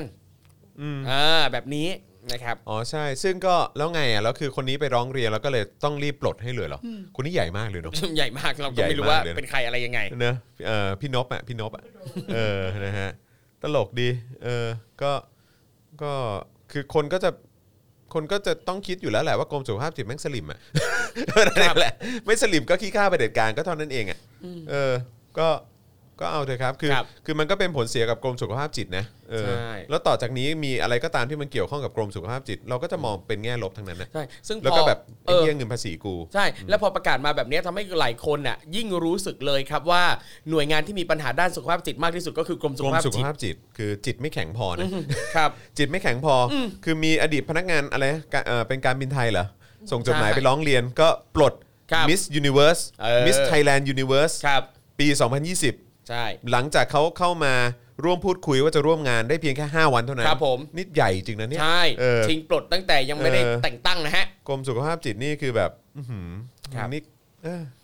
อเออ เอออ่ะแต่จากจากที่ผมมีโอกาสได้ไปร่วมงานกับกรมสุขภาพจิตบ้าง ครับ เออไปช่วยนิดๆหน่อยๆอะไรเงี้ยเรื่องวอดดิ้งประชาสัมพันธ์เกี่ยวกับอะไรเงี้ยผมก็ก็สังเกตเห็นว่าหลายคนอ่ะในระดับพนักงาน ครับ หลายคนในนั้นน่ะก็มีเจตนาที่ดีในการที่จะอ่าช่วยผู้ที่มีอาการทางจิตมีปัญหาอะไรต่างๆ พวกเนี้ยแต่ว่าพอมีประกาศนี้ออกมาปั๊บแล้วก็ นั่นน่ะสิ นั่นแหละ นั่นน่ะสิ ครับคือกลายเป็นว่าเราก็หลายคนก็มองอีกแบบหนึ่งไปเลย ครับผมนะฮะ ครับ แต่ก็ไม่แปลกนะครับ เออคือหลาย ๆ ครั้งก็คือคือผมไม่ได้ผมไม่ได้จะ stereotype หรือว่าจะจะบอกว่าเป็นกันหมดนะ ครั คื บ อหมายถึงว่าคือแบบอย่างเราก็คุยกันขำๆนะบอกว่า แบบดูอย่างหมอทวีสิน สิ อ่ะโอเค หมอทวีสินก็เป็นหมอเป็นจิตแพทย์ใช่ไหม ครับใช่ครับ ก็ก็บ้งเยอะเหมือนกันนะ โอเค เออครับผมนะ ฮะ หลายสิ่งหลายอย่างเยอะมากนะครับ อ่ะคุณมุกมาอัปเดตนะครับ คุณมุกบอกว่าล่าสุดศาลมีคำสั่งไม่ปล่อยตัวชั่วคราวในคดีของพี่แอมมี่นะครับ ครับ เออ นะครับ อ่ะเดี๋ยวเดี๋ยวอีกสักครู่หนึ่งเราจะมาอัปเดตประเด็นของคุณแอมมี่กันนะครับ ครับ นะฮะ ก็เอิ่มเรื่องไหนต่อดี คืออยากอยากจะรวบรวมให้มันให้มันต่อเนื่องจากเมื่อวานด้วยอีกนิดหนึงนะครับ นะฮะเอิ่ม โอเค งั้นเดี๋ยวเดี๋ยวมาประเด็นของแอมมี่เลยก็ได้นะครับ เพราะว่าเหตุการณ์ที่เกิดขึ้นก็เกิดขึ้นเมื่อวานนี้ด้วยแหละ ครับ นะครับกับการตามตัวเอ่อคนที่เอ่อเขาติดตามว่าเออใครเป็นคนเผาซุ้มนั้นนะนะฮะ ครับ เออนะครับแม้ว่าตอนนี้ก็จะมีการเอ่อมีความชัดเจนมากยิ่งขึ้นแหละนะครับอ่ะงั้นอัปเดตรายละเอียดการจับกลุ่มแอมมี่เดอะบอทเทิลบลูดีกว่านะครับความคืบหน้าล่าสุดนะครับเกี่ยวกับกรณีนะฮะที่ศาลอาญาอนุมัติหมายจับนายชัยอมรแก้ คว รับ วิบูลย์พันธ์หรือว่าแอมมี่เดอะบอทเทิลบลูนะครับใน 3 ฐานความผิดนะครับได้แก่ วางเพลิงเผาทรัพย์ผู้อื่น พรบคอมพิวเตอร์นะครับและความผิดตามประมวลกฎหมายอาญามาตรา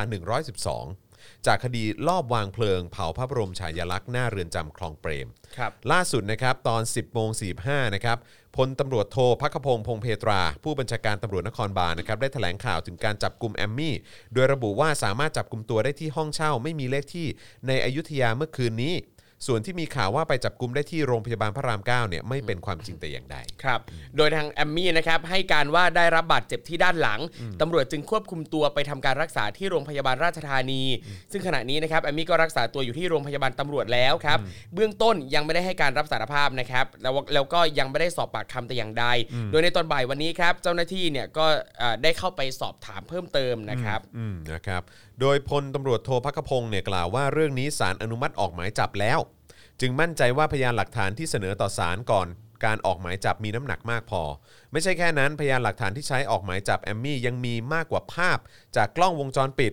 แต่ปฏิเสธที่จะเปิดเผยพยานหลักฐานดังกล่าวนะครับตามที่มีคนร้องขอโดยระบุเพียงว่าอยู่ในสำนวนการสอบสวน ครับสำหรับข้อสงสัยในประเด็นตำแหน่งที่ตั้งของจุดที่ถูกเผาอยู่ภายในเรือนจำนะครับ ไม่น่ามีคนนอกเข้าไปได้พลตำรวจโทพระกพงศ์ตอบว่าจุดที่เสียหายเป็นพื้นที่ของเรือนจำทั้งหมด ซึ่งคนทั่วไปสามารถเข้าไปได้ เพราะมีหลักฐานว่าคนก่อเหตุเนี่ยปีนเข้าไปด้วย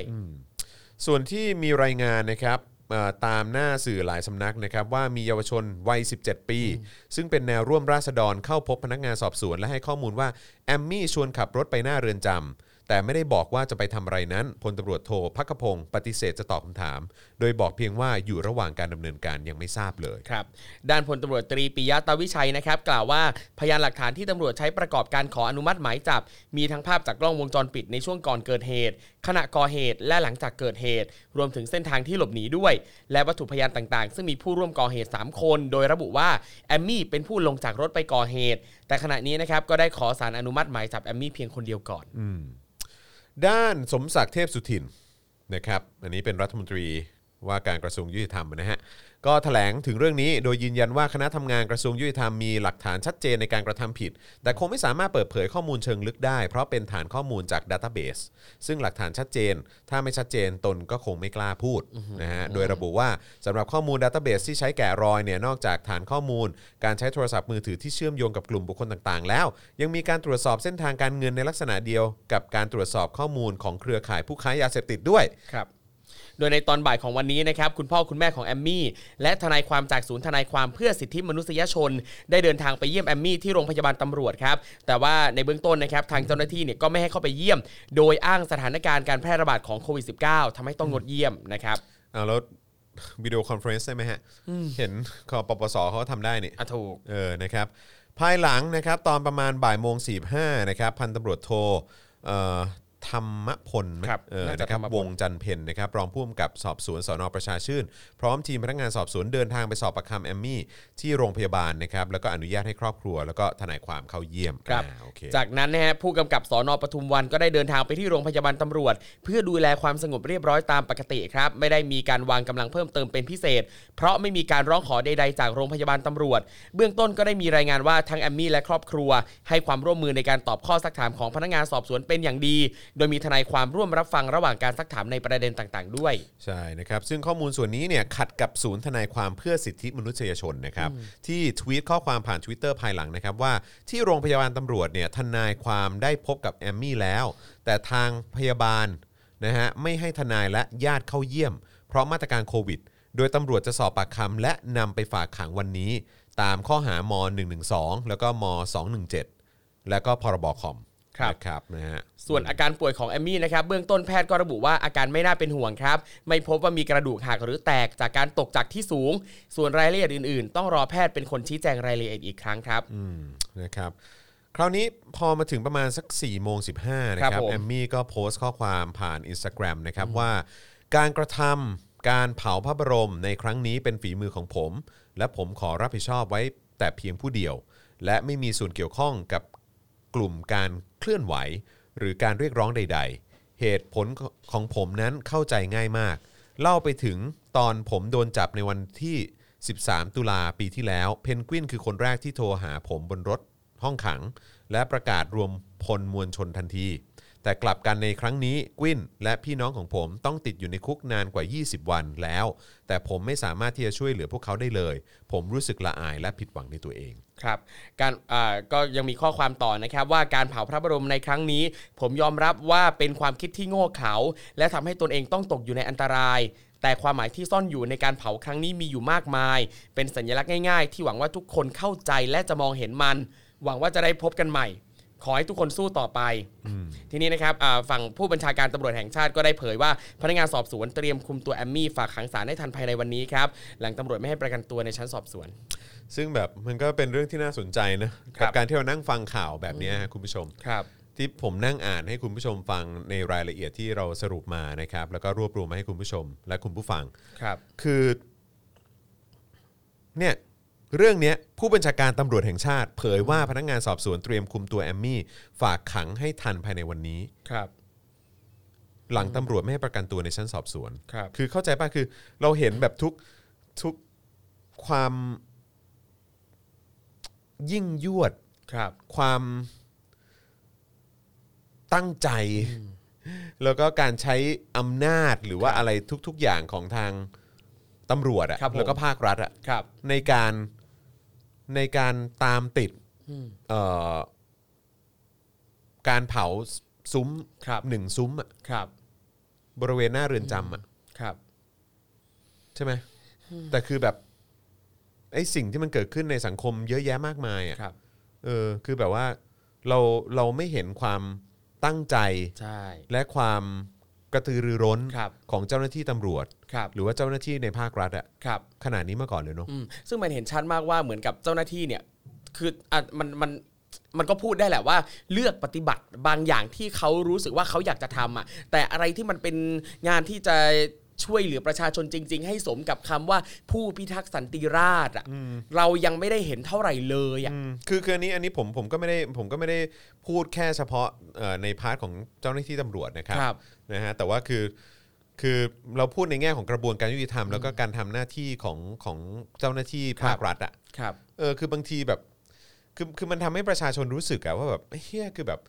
คือเรื่องนี้สำคัญมากเลยเนอะที่มันไปกระทบกับเครือข่ายหรือว่า ครับ โครงข่ายอำนาจของของพวกคุณน่ะ ครับ แต่ไอ้อะไรก็ตามที่มันมันเกี่ยวข้องกับประชาชน สิทธิเสรีภาพของประชาชน การแสดงออกของประชาชน การชุมนุมกันอย่างสงบ การเรียกร้องความเท่าเทียมกันในสังคม การเรียกร้องให้ทุกคนอยู่ภายใต้กฎหมายเดียวกันอะไรต่างๆ เหล่าเนี้ยมันเป็นเรื่องที่แตะไม่ได้ มัน ครับ เป็นเรื่องที่ทำได้ยาก การจะแก้รัฐธรรมนูญหรือการอะไรก็ตามก็เป็นเรื่องที่ยากมากอะไรอย่างเงี้ยเออแต่ว่าเนี่ยพอมันเกิดเหตุการณ์อะไรอย่างเงี้ยที่มันไปกระทบกับความมั่นคง ครับ หรือว่าเอ่ออำนาจของ ใช่ ของของคนเหล่านี้เนี่ย เราจะเห็นความกระตือรือร้นในการแบบว่าพยายามจะพยายามจะไปดำเนินการกับคนที่คนที่มีผล ครับ หรือมีความมีมีผลกระทบและมีความเสี่ยงต่อต่ออำนาจของเขา ครับ อะ ซึ่งหลายครั้งมันเลยทำให้เราเนี่ยรู้สึกว่าจริง ๆ แล้วเนี่ยปัญหาหลายอย่างที่เราต้องการความช่วยเหลือจากเจ้าหน้าที่ของรัฐเนี่ยคือถ้าทางเจ้าหน้าที่เองเนี่ยจะตั้งใจจะทำจริงๆอ่ะมันก็ทำได้ แต่ไม่ทำอ่ะ ใช่ อืม ใช่ ดันไปทำแต่อะไรที่มันมันไม่ได้เกิดผลดีต่อประชาชนอ่ะ ใช่ แล้วก็คือแล้วมันก็ตั้งมันก็ถูกตั้งคำถามขึ้นมาอีกนะครั ครับ บ แล้วก็อันนี้ก็คงจะเป็นประเด็นที่นานาชาติก็คงเดี๋ยวก็คงจะมีการหยิบยกเอาไปพูดอีกอะ ครับผม นะครับในเรื่องของว่าอ๋อเผาอันนี้แล้วก็โดนพ่วงหนึ่งหนึ่งสองไปด้วย ครับ เราก็จะว้าวมากเลยนะ ครับ ว่าประเทศไทยก็เนี่ยมีมีกฎหมายข้อนี้อยู่ ครับ แล้วก็แล้วก็เนี่ยมันก็จะถูกสังคมประชาคมโลกเนี่ยก็จะก็จะตั้งคำถาม ใช่ นั่นแหละ ครับ ว่าที่คุณบอกว่าคุณกำลังจะเป็นประชาคุณพยายามจะเป็นประชาธิปไตย คุณให้ความสำคัญเรื่อง ครั สิ บ ทธิเสรีภาพคุณไปสัญญานั่นนู่นนี่กับประชาคมโลกผ่านการเซ็นสนธิสัญญานู่นนั่นนี่ ครับ แต่คุณไม่เห็นจะเคารพมันเลยอะ อืมครับ อืมนะครับมันดูย้อนแย้ง ใช่ แล้วเครดิตของประเทศไทยมันจะเหลือสักเท่าไหร่ ครับผม กับการที่มีผู้นำประเทศที่ยึดอำนาจเข้ามานะครับนะครับ แล้วก็ทำตัวแบบนี้ อืม กับประชาคมโลก ครับ อืมนะครับ โอ้โหอย่างแต่อย่างตอนนี้เนี่ยในทวิตเตอร์เองเนี่ยก็มีคนพยายามจะปลุกอ่าจะทำแคมเปญเผาขยะ เผาขยะ ใช่แฮชแท็กเผาขยะ เหรอเออตอนนี้เหรอ ใช่ใช่ครับเขาเจออืมคนรีทวิตไปเยอะเหมือนกัน คือ แท็กเผาขยะ ยังไงล่ะครับ พอ ก็ พอจะแบบเล่าคร่าวๆได้ไหมว่าแบบ เผารูป อ๋อ ครับ โอเค นั่นแหละฮะซึ่งก็คือคิดว่าอย่างโครงการเนี้ยถ้าใครจะออกมาเผารูปอะไรใดๆนะฮะผมว่าอ่ะสมสมมติถ้าผมมาเผารูปตัวเองเนี้ยผมก็รู้สึกว่าเออมันมันก็ก็จริงๆก็มีความรู้สึกอยากอยากทำเหมือนกันนะหมายถึงว่าหยิบรูปตัวเองมาเผาอะเพื่อให้เห็นเลยว่าการเผารูปอะมันไม่ได้ส่งผลให้คนในรูปเดือดร้อนอะ ใช่ เออคือ ถ้ามีใครเอารูปเราไปเผาอะก็เราก็ไม่ได้รู้สึกเดือดร้อนอะไรอะ นั่น ก็ น่ะสิ ก็เผารูปอะ Yeah เออ อืม อืม นะฮะมันมันทำให้เห็นความย้อนแย้งเยอะแยะ ครั มาก บ มายนะครับ ใช่ นะฮะที่มันเกิดขึ้นในประเทศนี้นะครับ ครับ นะฮะแต่มันคงต้องตกต่ำถึงสุดๆมั้งคนถึงจะแบบว่าคนถึงจะจะจะลุกกันขึ้นมา ครับ ทำอะไรสักอย่าง คือตอนนี้คนคนที่ที่ ที่คาดการณ์ออกแล้วก็สัมผัสได้ถึงผลกระทบ ครับ ที่มันเกิดขึ้นกับสังคมไทยตอนเนี้ยคนเขาก็ออกมาเยอะแล้วนะ ครับ เออแต่มันก็ยังมีคนที่ยังหลับอยู่บางคนที่ ใช่ แบบว่าเออยังนิ่งเฉยอยู่ยัง ใช่ รู้สึกว่าเอออะไรอย่างเงี้ย อืม นะครับอาจจะต้องร้อยมันตกต่ำถึงสุดๆก่อน ครับ คนใกล้ตัวของคุณโดนด้วยอะไรอย่างเงี้ย ใช่ เออนะคุณถึงจะรู้สึกว่าเออมันเป็นเรื่องที่คุณจะต้องให้ความสำคัญ ครับ ซึ่งคนที่หลับอยู่ตอนนี้ก็มีทั้งคนที่หลับจริง ๆ แหละ อันเนี้ยเราก็เห็น และอีกไม่น้อยที่แกล้งหลับ อืม อืม เยอะเลย ใช่ นะครับผม ช่วยลืมตาตื่นมาหน่อยจ้าพี่จ๋า อืมนั่นนะสิครับนะฮะ อืม อ่ะไปที่ข่าวไหนต่อดีนะครั ครับ บ เอ่อเดี๋ยวกันนะก็ประเด็นเอ่อแอมมี่เดี๋ยวเดี๋ยวเราต้องต้องมาติดตามกันต่อนะค ครั รับบ เพ ผม ราะว่า วันนี้ก็ดูเหมือนว่าจะไม่ได้รับการประกันตัวแล้วนะครับ ครับ แต่ว่าผมไม่แน่ใจว่าจะมีการยื่นอีกหรือเปล่านะครับ ซึ่ง ครับ ถ้าเกิดว่ายื่นอีกนะครับ ก็เดี๋ยวต้องมาดูกันว่าในครั้งต่อไปจะได้หรือเปล่า ครับ นะครับนะแต่ว่าคือล่าสุดนี่รู้สึกว่าที่จะไม่ให้ประกันตัวเนี่ยเข้าใจว่าน่าจะเป็นเพราะเขากลัวว่าจะหลบหนี ครับเขาบอกว่ามี นะฮะ พฤติการหลบหนี มีพฤติการหลบหนีใช่ไหมอ่ะเดี๋ยวเดี๋ยวผมอ่านเลยดีกว่า ครับ รู้สึ ผ ก ม ว่าจะเมื่อกี้เพิ่งโพสต์ไปปึ๊บปึ๊บปึ๊บอืมอ่ะนี่ไงเจอละอืมนะครับก็ ภายหลังจากมารดาของแอมมี่ได้เดินทางมาที่ศาลอาญาเพื่อเตรียมยื่นคำร้องประกันตัวแอมมี่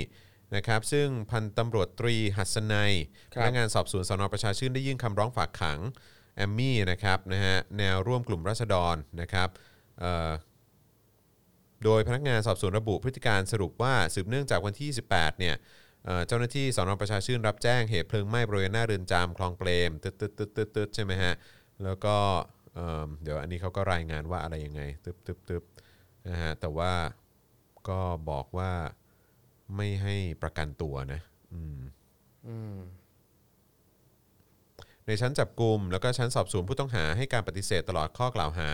การกระทำของผู้ต้องหาเป็นความผิดตามประมวล กฎหมายอาญามาตรา 83 112 217 พรบ ครับ คอมนะฮะพนักงานสอบสวนได้ทำการสอบสวนแล้วก็ควบคุมตัวผู้ต้องหามาโดยตลอดเออแต่สอบสวนยังไม่เสร็จสิ้นอืมก็เลยส่งแล้วก็มีการขออนุญาตศาลฝากขังผู้ต้องหานะฮะไว้ระหว่างสอบสวนมีกำหนด 12 วันนะฮะ อืมครับ ตั้งแต่ ผม วันที่ 3 ถึง 14 มีนาคม ครั นี้ บ อืม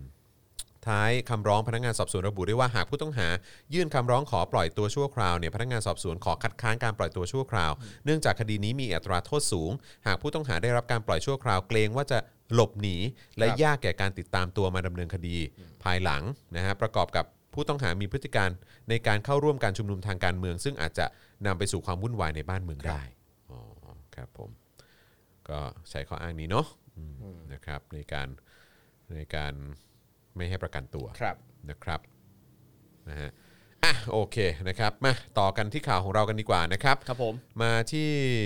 ข่าวนี้ อย่าง ฮะ ที่บอกไปข่าวข่าวไหนดีนะครับมีมีหลากหลายเหลือเกินนะครับ โทนี่อานนท์ เอาโทนี่หรืออาน ท์ นท์หรือว่าจะเอาเรื่องที่ สิงคโปร์ ที่สิงคโปร์ไหมอืม ได้ครับ เลือกเลยครับคุณคุณจ๋ เอาสิงคโปร์ก่อนดีกว่า ได้ครับ สิงคโปร์ร่วมประนามการใช้ความรุนแรง ครับผม ครับนะฮะก็พอดีเอ่อพี่ไทยก็ก็จัดหนักประชาชนนะฮะ ครับ ที่ออกมาชุมนุมแล้ว ทั้งกระทืบทั้งยิงด้วยกระสุนยางและแก๊สน้ำตานะครับ คราวนี้มาที่ เอาหมด เมียนมาบ้างดีกว่านะครับ ซึ่งเมียนมาก็อย่างที่เราบอกไปนะครับว่าเอิ่ม ตำรวจก็ยิงประชาชนเสียชีวิตหลายศพนะครับแล้วก็ทหารก็กราดยิงประชาชน ครับ ด้วยเหมือนกันนะครับก็เสียชีวิตจำนวนเยอะมากเลยนะครับสำหรับคนที่ออกมาต่อต้านการรัฐประหารแล้วก็เรียกร้องประชาธิปไตยนะครับในขณะที่พลเอกประยุทธ์จันทร์โอชานายกรัฐมนตรีของไทยนะครับมักจะตอบคำถามเรื่องจุดยืนประเด็นรัฐประหารที่เมียนมาว่า ยึดจุดยืนอาเซียนใช่ไหมฮะเขา ครับ มักจะยกยกคำพูดนี้มาตลอดนะครับว่าเอ้ยเรายึดจุดยืนของอาเซียนนะครับนะฮะพร้อมทั้งต้อนรับการมาเยือนของรัฐมนตรีต่างประเทศของเมียนมาด้วยนะครับซึ่งคนนี้เนี่ยมาจากการแต่งตั้งของคณะรัฐประหารของเมียนมา แต่ล่าสุดนี้เนี่ยนะครับมีรายงานว่านายกของสิงคโปร์ครับซึ่งเป็นประเทศในอาเซียน เช่นเดียวกับไทยเลย ได้ออกมาประนามกองทัพเมียนมาครับที่เข็นฆ่าประชาชน ครับ พร้อมเรียกร้องให้ทางการปล่อยตัวนางองซานซูจี เพื่อให้เกิดการเจรจาอย่างสันติครับ ครับทำให้ตอนนี้นะครับในกลุ่มประเทศอาเซียนเนี่ยมีอย่างน้อย 4 ประเทศก็คือฟิลิปปินส์อินโดนีเซีย มาเลเซีย และสิงคโปร์ที่ออกมาแสดงจุดยืนเรียกร้องให้รัฐบาลทหารของเมียนมาปล่อยตัวองซานซูจีครับ โดยเมื่อวันนี้นะฮะสมาชิกอาเซียนได้จัดการประชุมพิเศษในระดับ กับรัฐมนตรีต่างประเทศ ผ่านวิดีโอคอลเพื่อหารือสถานการณ์ที่เกิดขึ้นภายในเมียนมา โดยบรูไนซึ่งเป็นประธานอาเซียนปีนี้นะครับ เสนอให้รัฐมนตรีต่างประเทศทั้งหมด ร่วมกันออกคำแถลงการณ์หลังการประชุมหารือสถานการณ์ที่เกิดขึ้นภายในเมียนมา แต่ว่าต่างฝ่ายต่างไม่สามารถตกลงคำแถลงการณ์กันทั้งหมดได้ และให้ประธานเนี่ยเป็นฝ่ายแถลงการณ์แทนอืมความเห็นอาจจะขัดแย้งกันแหละ นะ ว้าวนะครับเออก็ก็ก็น่าสนใจนะอยากจะรู้เหมือนกันว่ารัฐมนตรีต่างประเทศของไทยนะฮะ โอ้โห เขาว่าอย่าง ไร น่าน่าจะรู้อยู่แล้วแหละว่าจะยังไงอ่ะ ผมผมผมก็เราเราคงจะเดากันได้นะว่า ใช่ อันนี้คงคงจะเป็นเสียงของคนที่แบบว่า ไม่เอาเนี่ยอย่าไปประนามเขา เลย เออ อะไรอย่าง เอ เงี้ อย แน่ คืออยากอยู่ในสถานการณ์นั้นด้วยอยาก ๆเอ ขอ อ แอบดูใน อยาก เดียว ดู คอด้วย เนะ นะว่าแบ อบ ยากรู้เนอะ อีจากประเทศไทยเนี่ยคุยอะไรกับเขาอ่ะ เออ แล้วคือ มันไปดูย้อนหลังได้ไหม ใช่ มันมีอันไหนไหม เราอยากเห็นสีหน้าของประเทศอื่นอ่ะเวลาเห็นอีของทางคนไทยเนี่ยแสดงความเห็นนะแบบ ต้องมีความแบบอีอ่ะ ใช่ อยากจะรู้อะว่าแบบเออแล้วอย่างตอนสิงคโปร์พูดแล้วแบบไทยทำหน้ายังไง เออ จริง เใช่ มันต้องแบบมีความเลิกลากอะไรเงี้ย เชี่ยแล้วเสือกเป็นประเทศเดียวที่แบบว่า ไปต้อนรับรัฐมนตรีต่างประเทศเขานะ อืมเสลอ เป็นประเทศแรกด้วยนะ ครับ แบบแล้วนายกเราไปรับด้วยนะ อืม เข้าใจป่ะเฮีย แบบอี สุดยอดแล้วเนี่ย สิงคโปร์ก็ออกมาแบบว่า ครับ ประนามอะไร ครับ เงี้ยเฮียคือจะให้เขาพัฒนากว่าเราไปถึงขั้นไหนวะเนี่ย ถูก นะครับคำแถลงของประธานนะครับ ซึ่งอย่างที่ครูทอมบอกเมื่อกี้ว่าบรูไนเขาเป็นประธานอาเซียนปี ปีนี้ใช่ไหมนะครับเอ่อคำแถลงการของประธานเนี่ยระบุว่า เราเป็นห่วงถึงสถานการณ์ภายในเมียนมาอยากเรียกร้องให้ทุกฝ่ายยับยั้งการใช้ความรุนแรง ต่างฝ่ายต่างผ่อนปรน และร่วมมือกันแก้ปัญหาอย่างสันติ ผ่านการเจรจาอย่างมีหลักการ หลังจากเหตุหลังเกิดจากเหตุการณ์เอ่อหลังเกิดเหตุการณ์สลายการชุมนุมต่อต้านรัฐประหารเมื่อวันที่ 28 กุมภาพันธ์ที่ผ่านมา ซึ่งมีผู้เสียชีวิตอย่างน้อย 18 ราย ครับ นะครับ ซึ่งที่ผ่านมานะครับอาเซียนเองก็ถูกวิพากษ์วิจารณ์มาอย่างยาวนาน กรณีนิ่งเฉยไม่ทำอะไรในยามเผชิญวิกฤต เพราะยึดติดกับหลักการที่ว่าจะไม่แทรกแซงกิจการภายในของสมาชิก กระทั่งสิงคโปร์ชาติที่ลงทุนในเมียนมามากที่สุดเนี่ยเริ่มแสดงออกอย่างชัดเจน ว่าไม่เห็นด้วยกับการใช้กำลังรวมถึงเรียกร้องให้ปล่อยตัวองซานซูจีด้วยครับ เนี่ยครับคุณผู้ชมคืออันเนี้ยเป็นสิ่งที่เราสามารถใช้เป็นกระจกสะท้อน ใช่ เอ่อสิ่งที่มันเกิดขึ้นในประเทศไทยได้นะค ครั รับบ แล้วก็มันมันเป็นสิ่งที่ผมแล้วก็หลาย ๆ คนพูดถึงมาตลอดกับการที่เราต่อต้านรัฐประหาร ครับ นะครับนะฮะก็เพราะว่าการเกิดรัฐประหารเนี่ยมันทำให้ความเชื่อมั่นของนักลงทุนเนี่ยมันหดหายไป ครับ อเขาไม่อยากมาลงทุนในประเทศที่มันไม่มีเสถียรภาพทางการเมือง ครับ นะครับประเทศที่มันสามารถเกิดรัฐประหารได้ทุกเมื่อ ครับ นะครับแล้วก็กองทัพไม่รู้จักหน้าที่ ครับ กองทัพไม่รู้เอ่อที่ที่ทางของตัวเองนะครับนะเข้ามายุ่งเกี่ยวกับการเมือง เข้ามายึดอำนาจเข้ามาดูดซับมาเขาเรียกว่าอะไรมาดูดดูดทรัพยากรของคนในประเทศไป เพื่อประโยชน์ของตัวเองและพวกพ้องนะครับ นะครับก็คือนักลงทุนเขาจะไม่อยากมาลงทุน ครับ เนี่ยอย่างสิงคโปร์เนี่ยเขาก็ไปลงทุนในเมียนมา ครับ มากที่สุดใช่ไหม ใช่ ใช่ไหมฮะเพราะฉะนั้นคือเขาก็จะมีความรู้สึกว่าไอ้เหี้ยคือประเทศมึงไม่มีเสถียรภาพ ครั อะ่ะ บ เป็นประชาธิปไตยกูไปลงทุนได้ แต่ถ้าคราวนี้ไปอยู่ในมือของของทหาร อืม เผด็จการทหาร ครับ เนี่ยแบบนี้คือจะมีใต้โต๊ะมีคอร์รัปชันมีอะไรแบบนี้หรือเปล่าตรวจสอบก็ไม่ได้อีก ครับ เออมันคือมันไม่ใช่ระบบอะไรที่มันสามารถตรวจสอบได้ มันไม่มีความโปร่งใส ครับ นักลงทุนก็ไม่อยากจะหอบเงินมาลงทุนในประเทศนี้หรือในพื้นที่นี้หรอกเพราะจะโดนมาเฟียอะไรเล่นหรือเปล่าเราก็ไม่รู้ ครับ ใช่ไหมฮะเออประเทศไทยก็เหมือนกันใช่ไหมซึ่งประเทศไทยนี่หนักกว่านะฮะ ครับ เพราะมันไม่ใช่แค่มาเฟียในระดับของคนที่ออกมายึดอำนาจเท่านั้นนะครับ ผม มันอาจจะมีมาเฟียที่ใหญ่กว่านั้น ถูก อีกนะใช่ไหม ครับ เออแล้วถ้าเกิดว่าจ่ายคนนี้เสร็จแล้วเออยังไงต่อจบไหมเอ้ย ครับ ไม่จบเอ้ยมีคนนี้ใหญ่กว่า เอ้ยแล้วแถมมีใหญ่สุดอีก ครับ อะไรอย่างเงี้ย โอ้โห เออ มีเผ่านั้นเผ่านี้อีกหรือเปล่าก็ไม่รู้ ใช่ เหมือนกันเข้าใจปะ มเหนือฟ้ายังมีฟ้าจริง เออใช่ก็คือแบบมันมันคือประชาธิปไตยมันเป็นสิ่งที่มันตรวจสอบได้ค ครั รับบ แล้วมันก็สร้างความเชื่อมั่นให้กับคนที่จะมาลงทุนได้เออแล้วแล้วมันไม่แปลกเลยที่ก่อนหน้าจะมีโควิดอ่ะ ครับ เศรษฐกิจไทยมันจะตกต่ำมากแบบแบบขนาดที่ผ่านมา ครับ เพราะมันไม่มีเงินจากต่างประเทศมาลงทุนเหมือนมากเหมือนแต่ก่อน ครับ ใช่ไหมครับ แล้วก็เนี่ยแล้วพอยิ่งมาเจอโควิดอีก ครับ ก็ซ้ำกระหน่ำเข้าไปอีก มันก็เละเทะ ครับ แล้วตอนนี้การบริหารจัดการโควิด ก็เฮี้ยแล้วก็ห่วยแตกอีก ครับ วัคซีนนี่ไม่ต้องพูดถึงกว่าจะได้ฉีดก็มิถุนาเห็น ครั ที่ บ เขาบอกใช่ไหมฮะหรือว่าไอ้จะฉีดเบื้องต้นนี้ก็มันได้สักกี่คนเชียว ใช่ เออมาเท่าไหร่2ล้านโดสเหรอ ครับผม ก็เท่าก็เท่านั้น ครับ ประชากรของเรามีอีกเท่าไหร่ ประชากรในกลุ่มเสี่ยงมีอีกเท่าไหร่ ครับ แล้วก็นักท่องเที่ยวจะจะที่จะเดินทางเมืองไทยเขาจะมีความมั่นใจอย่างไรที่จะ ถู มา กต้อง การท่องเที่ยวอะไรต่างๆ ไม่มีทางฟื้นคืนมาแน่นอน แล้วนี่คือแทบจะเป็นเครื่องยนต์ท้ายๆแล้วอ่ะที่เราจะสามารถพึ่งพาให้เศรษฐกิจเรากลับมาฟื้นได้ ครับ ตอนนี้ไม่มีแล้ว ใช่ โอกาสนี้ไม่มีแล้ว โอ้โหฟังดูแล้วยิ่งรู้สึกว่ายากเหลือเกินกับการที่จะทำให้ประเทศฟื้นตัวในสถานการณ์แบบนี้ ยากคนะรั ฮะ แล้วการลงทุนภาครัฐ ครับ ก็ คือยังไงเงินของภาครัฐก็ทุกวันนี้ก็ไปกู้มาอีก ครับ ใช่ไหมฮะก็ประเทศเราก็เป็นก็เป็นหนี้อีก แล้วใคร ใช่ ต้องใช้หนี้ก็คือประชาชน ครับ ใช่ไหมฮะ ใช่ ก็คือตอนนี้มันมันเละทุกทางครับ ครับ นะฮะแล้วก็คือปลายทางมันก็แค่ว่ามันถึงจุดที่ประชาชนจะไม่มีแดกกันมาก ครับ ขึ้น แล้วก็ความเหลื่อมล้ำก็จะไปถึงขีดสุดที่เอ่อมันก็จะกลายเป็นว่ามีแต่คนรวยที่อาจจะอาจจะไม่ถึง 10%ก็ได้อาจจะมีแค่แบบ5%หรือ 1%ของประเทศก็ได้ ครับ ที่จะกินรวบทรัพยากรและความมั่งคั่งทุกอย่างของประเทศนี้ แล้วก็จะมีแต่คนจน ครับ เพิ่มมากขึ้นเต็มไปหมดชนชั้นกลาง หรือว่าคนที่เป็นแบบว่าเขาเรียกว่าอะไรรายได้ต่ำแล้วก็มีความเปราะบางอยู่แล้ว ครับ ก็กลายเป็นว่าก็คือกลายเป็นคนจนเนี่ย ครับผม คนยากไร้ไปเลยอ่ะ ครับ มันก็จะมีแต่พังนะฮะ ใช่ อืม นี่ไงอย่างที่เขาว่าต่อไปนี่คนจนหมดประเทศ หมดประเทศแน่ คน นอ จ น นหมดประเทศ ครับ คุณเอ่อสมคิดนี่เขา ใช่ เขาสมแล้วที่ ค เป็ รั น บผม ที่เป็น สมแล้วที่คิดอะไรมาแบบนี้ เอ่อสินแส ถูกต้องสิแสสิแส นะฮะเพราะฉะนั้นคือแต่ละอย่างที่คือ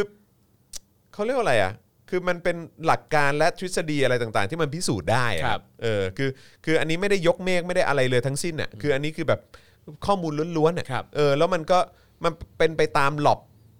เป๊ะๆเลยอ่ะ ครับ คืออ่ะกูบอกอย่างนี้หนึ่งมันก็จะไปสองสองก็จะไปสามสามก็จะไปสี่มันเป็น ครับ อย่างเงี้ยตามสเต็ปเป๊ะๆเลย ครับ นะครับเพราะฉะนั้นเตรียมตัวได้เลยครับ ใช่ นะฮะเออเตรียมตัวได้เลย เตรียมตัวนะครับ นะครับ ใครมีลู่ทางอันไหนที่สร้างรายได้ให้ตัวเองตอนนี้ทำไปก่อนนะฮะ แล้วก็วันนี้เห็นใครนะเออคุณนัทธนนท์ใช่ไหม ครับ เอ่อที่ทำเว็บเอ่อ อ่ะ เอ่อ Space เอ่อ TH Space เอ่อ TH ใช่ไหมฮะ ก็เห็นเขาโพสต์พอดีเป็นเป็นเฟรนกับเขาใน ครับผ Facebook ม แล้วเขาก็บอกว่าเนี่ยคุยกับเด็กๆรุ่นใหม่อ่ะมีแต่คนก็แบบอยากจะหาลู่ทางออกไปจากประเทศที่เฮี้ย ใช เนี่ย่ ทั้งนั้นเลยเอ้ยเราก็แบบเออก็น่าเศร้าเนอะ ครับ เออที่แบบว่าเหมือนแบบคนรุ่นใหม่อ่ะเออคือเขามองไม่เห็นอนาคตประเทศเนี้ย ครับ กูไปอยู่ที่อื่นดีกว่า ถูก เออแล้วก็ไปสร้างความมั่งคั่งให้กับประเทศอื่นดีกว่า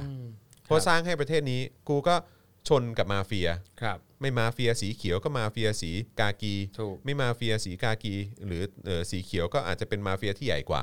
ครับ มาเฟียภาครัฐ อะไรต่างๆ อีกอะไรเงี้ย ครับ คือเต็มไม่หมดอ่ะเออนะครับก็ก็ถือว่าเป็นเรื่องที่น่าเศร้า ครับ นะครับนะแต่ว่าก็มันอย่างอย่างที่คุยกันเมื่อกี้นะคิดว่ามันคงต้องไปถึงจุดที่แม่งตกต่ำที่สุดอ่ะ ครับ นถึงจะแบบว่าแบบลูกคืนขึ้น ใช่ มา คืออย่างตอนเนี้ยเราเองก็รู้สึกว่าโอ้มันก็ตกต่ำมากเลยนะ พอพอได้ยินคุณจอบอกว่ามึรอให้ไปถึงจุดที่จบตกต่ำที่สุดอ่ะ มันก็อดคิดไม่ได้ว่า เราจะตกต่ำไปอีกถึงสักแค่ไห มันต้องตก วะ ต่ำกว่าอีกนะ เธอใช่ใช่ใช่ใช่เออ นี่ ใช่ ยังสุดไม่พออีกเลย แล้วมันก็น่าสนใจมากเลยนะครูทอม ครั ที่ บ ว่าแม่งอยู่ในยุคเราอ่ะ อืม แล้วเราจะได้เห็นอะ ครับ โอ้โห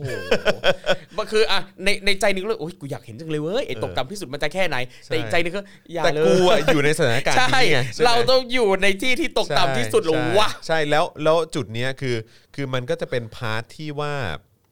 พาร์ทที่ว่ายังไงเดีย ครับ เอิ่มมันหลีกเลี่ยงไม่ได้อะ อ่ะใช่ มันคือมันมาแน่นอนครับ มันมาแน่นอนคุณผู้ชม ครับ และคุณผู้ฟัง ใช่ มันมาแน่นอน โอ้พอคุณจอมบอกว่ามันมาแน่นอนอ่ะคือทุกคนอ่ะยิ่งต้องเตรียมตัวยิ่งยิ่งต้องเตรียมพร้อมนะครับ ถ้าไอ้ที่ตกต่ำที่สุดมันมาถึงจริงๆอ่ะอย่างน้อยเราต้องอยู่รอดให้ได้ เมื่อมันตกต่ำที่สุดแล้ว แปลว่าเดี๋ยวมันจะค่อย ๆขึ้นมา อ่า เดี๋ยวมันจะค่อยขึ้นมา เราต้องอยู่รอวันที่เราจะได้เงยหน้าลืมตาอ้าปากขึ้นมาได้นะครับ อ่าใช่ครับผมนะฮะ เราอย่าตายไปพร้อมกับความตกต่ำนะครับ ทุกค ถู น ก ครั ต้ บ องถูกต้องถูกต้องเราต้องเป็นนกฟินิกซ์ yeah that's right นะฮะคุณอาร์มบอกว่าโอน 112 บาทเลี้ยงกาแฟครับโอ้ขอบคุณ อืมขอบ มาก คุณ เลยนะค ครั รั บบ นะฮะแหมเมื่อกี้มีคนบอกว่าวันนี้ถึง 50%เนี่ยอืมต้องทำตามสัญญานะอืมแต่ปาไม่อยู่ ไง นะฮะชนชั้นกลาง เรามีอีกเรามีอีกอันนึงนี่ แล้วมีอีกเรื่องเหรอ เอ เรื่ อ องไหน ข่าวเมาส์วงในอ่ะ อ๋อ ข่าวเมาวงในอ่าได้ได้ได้ได้ได้ขอสัก 60%ได้ไหม ครับ ได้คืบเอาสองนะ เอคอรับผ มามามา นะฮะ มา ขอ 60%แล้วเดี๋ยวจะเมาส์วงในให้ แต่ว่าจริงๆ มันก็แอบข่าวเก่านิดนึงนะ แต่ว่าก็เดี๋ยวเดี๋ยวเล่าให้ฟัง แต่ผมผมผมเริ่มรู้สึกว่า กลัวไม่น่าใช่แล้วว่ะ เออ นะครับ แต่ว่าคือมันเป็นข่าวเมาส์เมื่อเมื่อหลายสัปดาห์ที่แล้วครับคุณผู้ชมนะครับ และคุณผู้ฟังนะครับ เดี๋ยวเดี๋ยวลองฟังกันดูก็ได้นะครับนะฮะ แต่ว่า 60%ละกันนะครับนะ เพราะฉะนั้นสนับสนุนเข้ามานะครับ ทางบัญชีกสิกรไทยนะครับ0698975539 หรือสแกนเคอร์โคก็ได้นะครับ ครับผม นะฮะ อ่ะโอเค คราวนี้เราไปกันที่ประเด็นของ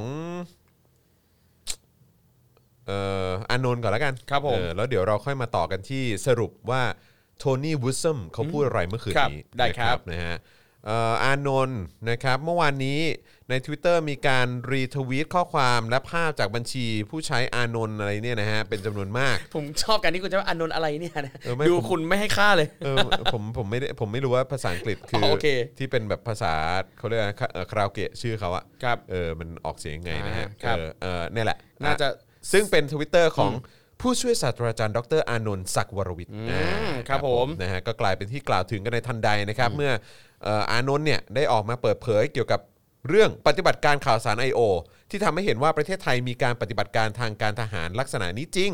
โดยมีกระทรวงกลาโหมเป็นหน่วยงานที่ทำงานเรื่องดังกล่าวโดยตรง นี่ ย้ำอีกครั้งนะฮะ อาจารย์อานนท์หรืออานนท์อานนท์เนี่ยนะฮะ ครับ บอกว่าไอ้ปฏิบัติการข่าวสาร I.O. เนี่ยนะครับประเทศไทย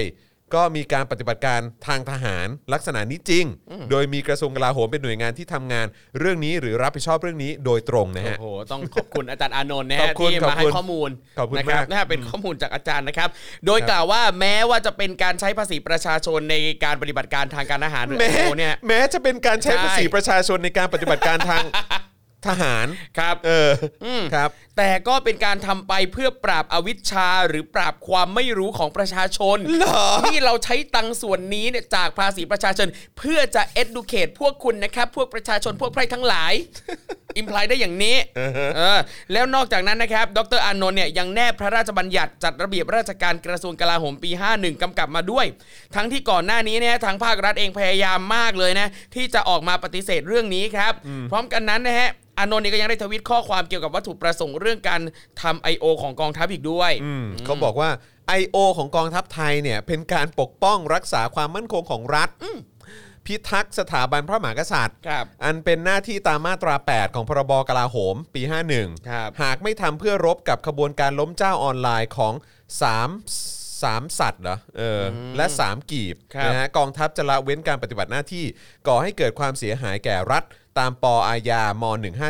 นะฮะรีทวิตเลยครับ นี่ นี่คือสามสัตว์หรือเปล่าครับ ภาพที่เห็นอยู่บนจอ สงสัยมั้ง โอ้โห เออ ตายตายตายก่อนจะทวีตอีกครั้งด้วยการใช้ข้อความเดิมนะครับ แต่ว่าเปลี่ยนประโยคข้างท้ายเป็นแบบนี้ฮะ บอกว่า I.O. ของกองทัพไทยเป็นการปกป้องรักษาความมั่นคงของรัฐ พิทักษ์สถาบันพระมหากษัตริย์ อันเป็นหน้าที่ตามมาตรา 8 ของพรบกลาโหม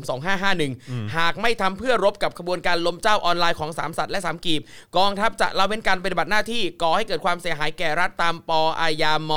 157 แล้วก็มีบอกครับว่า พวกร่านสารแหนไม่รู้กฎหมายทำลายชาติดิ้นหนัก นี่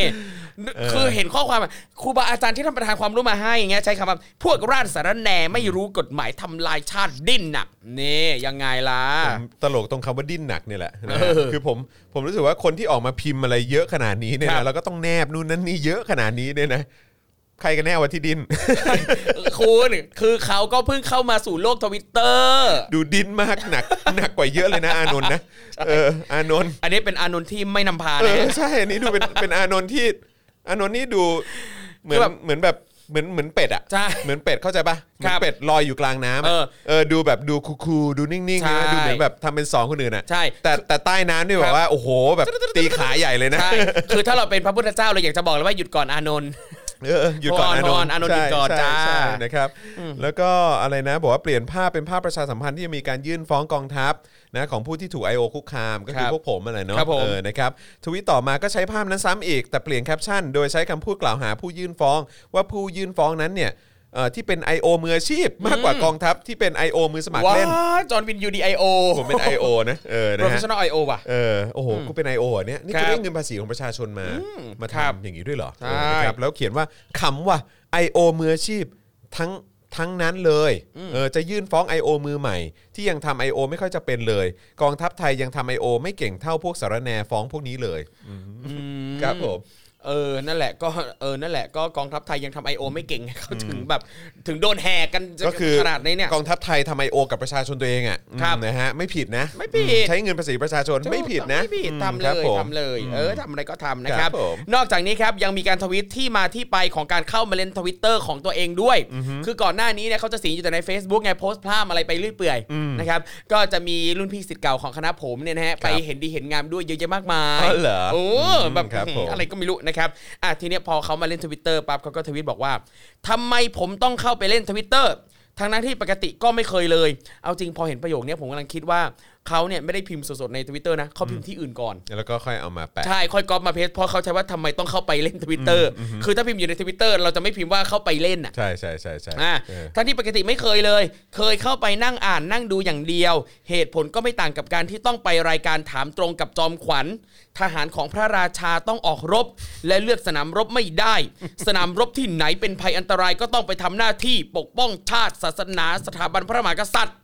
นี่คือเขามองว่าทวิตเตอร์นี่คือสนามรบ และเขาคือทหารที่ต้องมาปกป้องสถาบันอ่ะแบบ แต่ตลกเลย เออ คือบอกว่าเป็นทหารของพระราชา ครับ เหรออก็ลาออกไปสมัครทหารดิ ใช่ คือ คือ แล้วสพอ มัครไป เออ สมัครเป็นไอโอดิอานน เอ ท์ อ ถูก คือพอพี่มาเล่นเนี่ยอาย ก ไม่ อ ได้ ยากเป็นทหารของพระราชาก็ไปสมัครสิ ถูก คือการที่พี่มาเล่นทวิตเตอร์แบบเนี้ย คือไม่มีใครมองว่าเป็นสนามรบเลยนะ ไม่ได้มองว่าพี่ลงสนามรบเลยนะ ใช่ คือเหมือนกับเขาเปิดดูรายการตลกแล้วมึงมาเป็นตลกอ่ะ เป็นตลกหลวงอ่ะ ตลกจริงๆ คืออยากเปิดเพลงมาแล้วตลกมาแล้วมากันเป็นแถวงานนี้งานใหญ่ บอกว่าทวิตเตอร์เป็นกะลาแลนด์ของสามกีบและสามสัตว์ อืม ในเมื่อเราอยากเคาะกะลาให้แตกเราก็ต้องบุกเข้าไป ครับ จะโดนยิงร่วงหรือจะทัวร์ลงอะไรก็ต้องไป เนี่ย คือชอบตรงที่แกพูดเองว่าแกบุกเข้าไปในกะลา แล้วหาทางออกไม่ได้อ่ะกูว่า ครับผมนะฮะสิ่งที่ผมทำเนี่ยยังไม่ได้หนึ่งในล้านที่พระเจ้าตากสินมหาราชสั่งทหารทุบหม้อข้าวหม้อแกง ทิ้งหมดก่อนบุกตีเมืองจันทบุรีด้วยซ้ำวีรกรรมและความเด็ดขาดกล้าหาญของสมเด็จพระเจ้าตากสินเป็นเรื่องจริง ที่อนุชนรักชาติศาสตร์กษัตริย์ รุ่นหลังควรต้องเรียนรู้บูชา อ่าโอ้โหคือถ้าจำไม่ผิดเนี่ย อานนท์เนี่ยเขาเป็นอาจารย์สอนสแตทไหมสอน เข้าใจว่าอย่างนั้นนะ เออ เข้าใจอย่างนั้น เกี่ยวกับการประกันหรือสักอย่าง อ่าใช่ใช่ใช่แล้วเนี่ยแล้วแล้วพอมาพูดถึงเรื่องเออพระเจ้าตากสินอะไรเงี้ยอุ้ยเหมือนอยู่ในเหตุการณ์เลยอ่ะอันเนี้ย ตลกอืม แล้วก็แบบเอ แล้ว อ อีกอย่างคือแบบกรณีพระเจ้าตากสินเนี่ย ครับ ถ้าพูดก็พูดให้ครบนะ ใช่ พูดต่ออีกต่ออีกว่า แล้ว แล้ว ยังไงต่อ แล้วต ยั อน งไง จบ ต่อ ตอนจบเป็นยังไง เออตอนจบของพระเจ้าตากสินเป็นไงต่อ ใคร ช่วง ทำเนาะ เอออ ช่วงรอยต่อระหว่างเอ่อกรุงธนบุรีกับกรุงรัตนโกสินทร์เนี่ยอะไรยังไงนะครับนะ เฮ้ย ก็ ไม่เอาดิอานนท์ อย่าพูดแค่เรื่องที่แบบว่าเหมือนแบบเข้าข้างตัวเองดิคือถ้าพูดก็พูดให้รอบด้านให้ครบ แล้วก็ ครับ ให้ให้ให้มันเป็นการตบหน้าประชาชน ใช่ จริงๆไอ้ประไอ้สามกีบอะไรที่คุณว่าจริงๆ ครับผมก็จริงๆก็เนี่ยรออยู่เนี่ยพอเห็นแกพูดถึงพระเจ้าตากเนี่ยหวังว่าสักวันเนี่ยแกจะมาเล่าถึงประเด็นใครฆ่าพระเจ้าตากสินอะไรเงี้ยเออน่าสนุก ใช่ น่าสนุก ใช่ นะครับอย่างไรก็ตามครับมีรายงานว่าก่อนหน้านี้นะครับผู้ช่วยศาสตราจารย์ดรอานนท์เนี่ยนะฮะเป็นที่รู้จักแก่สาธารณชนจากกรณีที่เคยแนะนำให้เด็กนักเรียนแก้ผ้าไปโรงเรียน หลังกลุ่มเยาวชนนัดหมายแต่งชุดไพรเวทไปโรงเรียน เพื่อประท้วงเรียกร้องเสรีภาพให้แก่ประเทศไทย รวมถึงการที่เอ่ออานนท์เองนะฮะเคยระบุว่าแกนนำม็อบราษฎรเตรียมลี้ภัยไปที่สหรัฐอเมริกา แต่ต่อมาสถานเอกอัครราชทูตสหรัฐอเมริกาประจำประเทศไทยออกมาตอบโต้ว่าเป็นเฟกนิวส์ เฮ้ยจริงเหรออานนท์นี่เขาสามารถ โอ้ เขาสามารถพูดอะไรที่เป็นเฟกนิวส์ได้ด้วยเหรออหรือว่าเขาจะพูดแต่เรื่องจริง โอ้โหอานนท์ นะฮะเขาบอกว่าทวิตเตอร์เนี้ยเอ่อเพิ่งตั้งขึ้นมาไม่กี่วันนะครับ ครับ โดยมีกลุ่มคนรักสถาบันมาร่วมติดตามอยู่เยอะนะครับ ครับ ขณะเดียวกันก็มีคนที่สนับสนุนกลุ่มราษฎรเข้ามากดรีพอร์ตบัญชีกันเป็นจำนวนมาก จนทำให้อานนท์เนี่ยต้องออกมากล่าวว่าตนเนี่ยถูกรับน้องนะครั ครับ บ นะฮะแล้วก็ทวิตข้อความว่า แล้วดูชื่อปลอมๆมันสิตั้งใจเสียดสีเบื้องสูงด้วย แสดงว่าไอ้คนนี้เนี่ยมันล้มเจ้าตัวเป้ง ตอนนี้ใน Twitter เนี่ยกะรีพอร์ตผมยิงให้ล่วงเต็มที่ บางคนบอกว่ามี follower แค่ ครับ 4,800 เขามี 50,000 จะระดม follow มายิงผมให้ร่วงให้ได้ นี่มันประชาธิปไตยหรือกุ้ยสวะสามกีบ โอ้โหแต่คืออานนท์นี่เขาดูภูมิใจกับการที่เขาเป็นกปปสเป่านกหวีดมากเลยนะ ใช่แต่ว่าคือไอ้ประเด็นนี้เนี่ยคือถ้าเกิดว่าไอ้คนที่เขาจะเกณฑ์คน 50,000 อะไร follower เขาเนี่ย ครั มา บ มายิงให้ร่วงหรือว่ามากดรีพอร์ตเนี่ย ครับ คือผมว่ามันก็ยังสง่างามกว่าการใช้เงินภาษีประชาชนมาเอ่อให้ทหารแบบว่าไปตามรุกรานคุกคาม ครั ค บ นอื่นนะครับ คุกคามประชาชนตัวเองอะ ใช่ ยังไงเดียอานนท์ อืม อานนท์จ๋าอานนท์มาเขียนหน่อยสิ จ่าด้วย นะครับ เหลือเกิน นะฮะนะจ๊ะอานนท์นะครับนะฮะซึ่งก็น่าสนใจพอดีเอ่อทีมงานของเราก็ไปหยิบเอ่อประเด็นหรือว่าหรือว่าหลักปฏิบัติการข่าวสาร I.O. ครับ นะครับที่ทั้งโลกเนี่ยเขาก็จะยึดถือตรงจุดนี้กันนะครับแต่ไทยเราอาจจะมีการแบบแหวกนิดหน่อยนะครับนะฮะคือ I.O. หรือ Information Operation เนี่ยนะครับที่แปลเป็นภาษาไทยง่าย ๆ ว่าปฏิบัติการข่าวสารเนี่ยเมื่อก่อน ครับ คำนี้เนี่ยถูกนำมาใช้ในเชิงการชิงความได้เปรียบในการสงคราม ครับ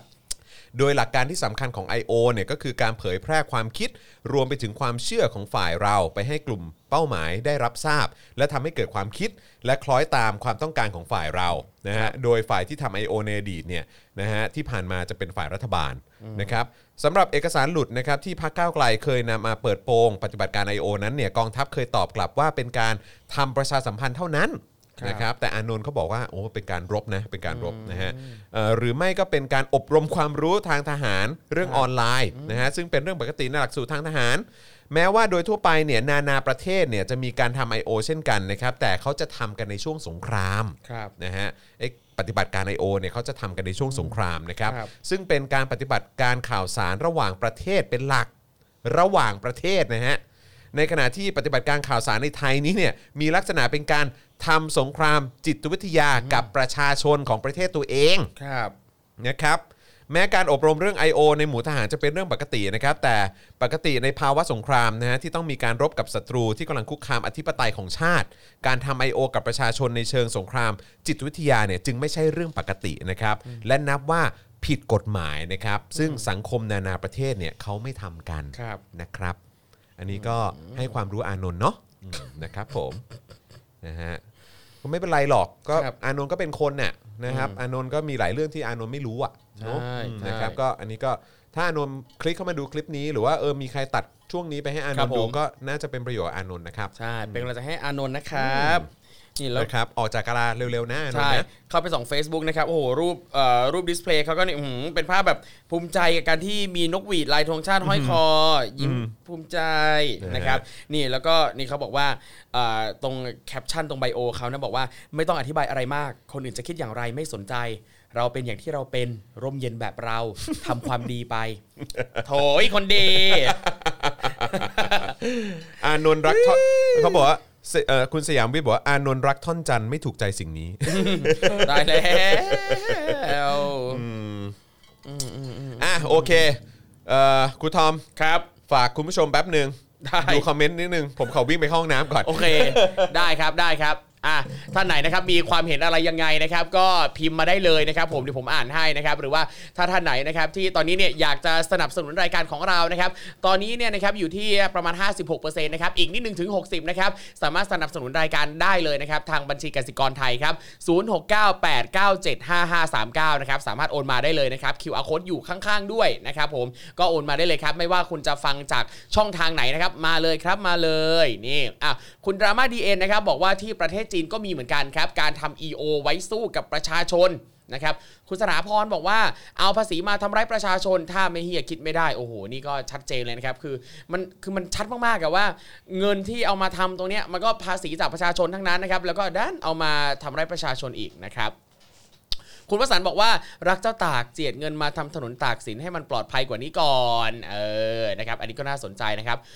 คุณปุ้ยบอกว่าคนที่บอกคนอื่นว่าตัวเองเป็นคนดีคือคนแบบไหนนะ เออ อันนี้มันก็น่าสนใจนะครับ คืออย่างที่เราคุยกันมาหลายครั้งมากว่า การที่เราบอกว่าอะไรดีไม่ดีเลวไม่เลวเนี่ยนะครับ มันก็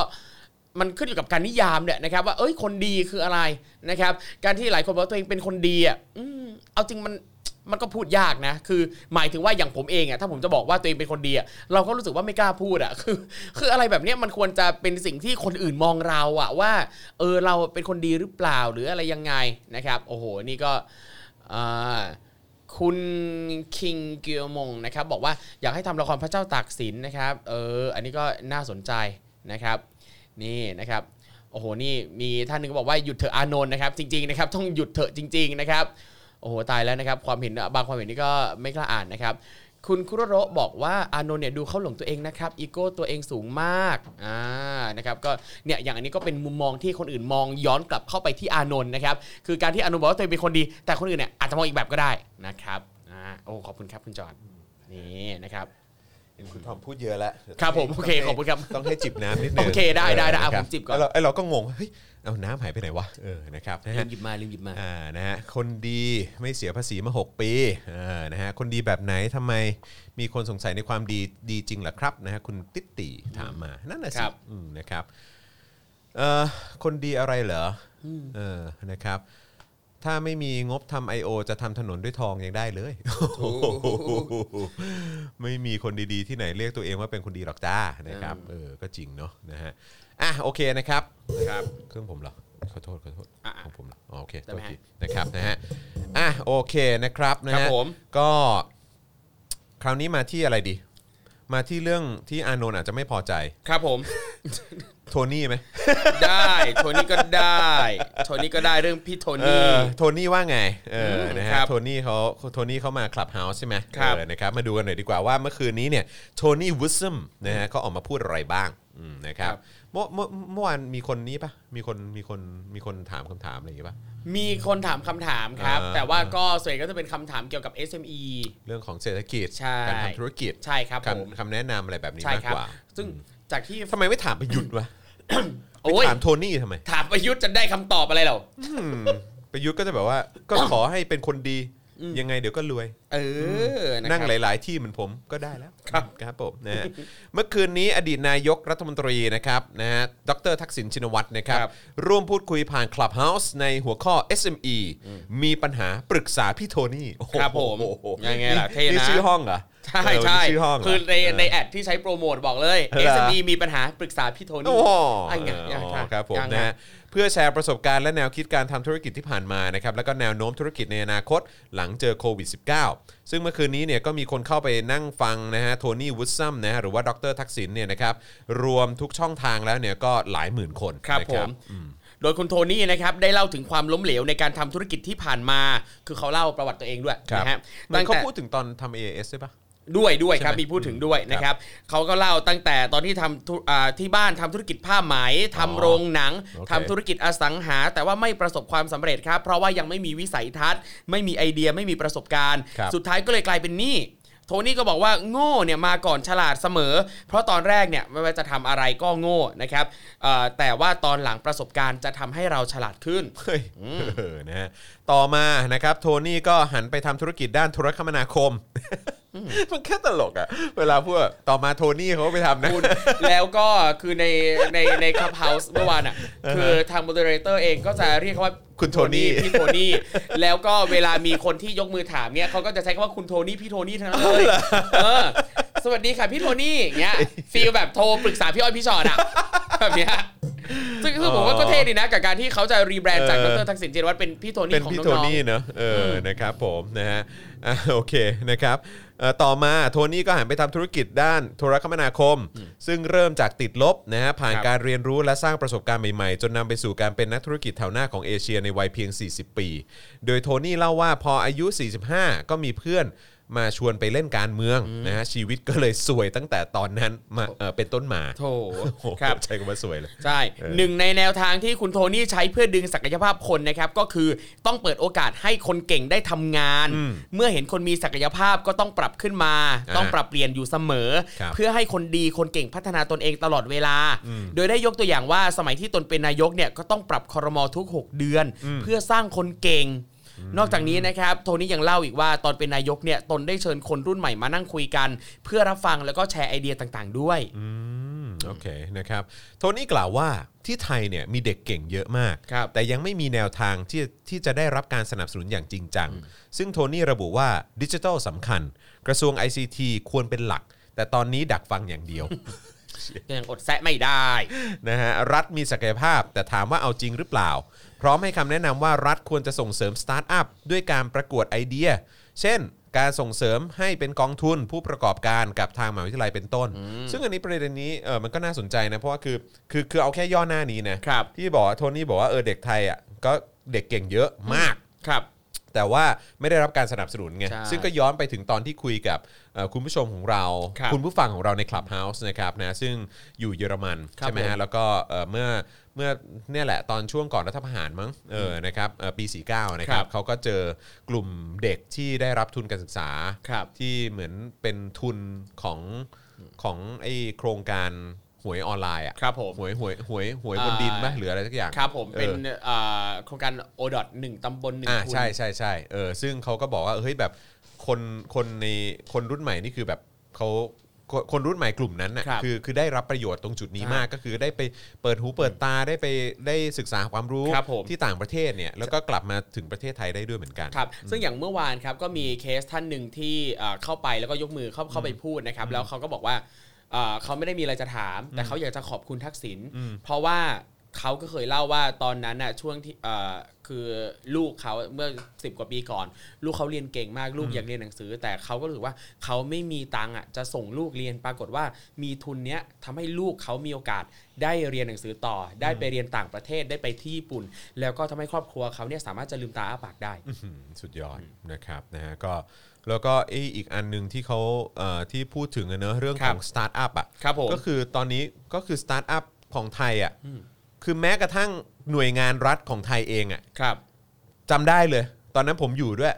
ก็นั่งฟังตัวแทนของภาครัฐไทยอ่ะคุยกับคนที่กำลังคิดว่าจะทำสตาร์ทอัพในเมืองไทยอ่ะ ครับ เขายังบอกเองเลยว่าไอ้ตัวแทนภาครัฐนั้นนะ อืม คือเขาบอกว่าอย่าทำเลยครับเมืองไทย เอ้า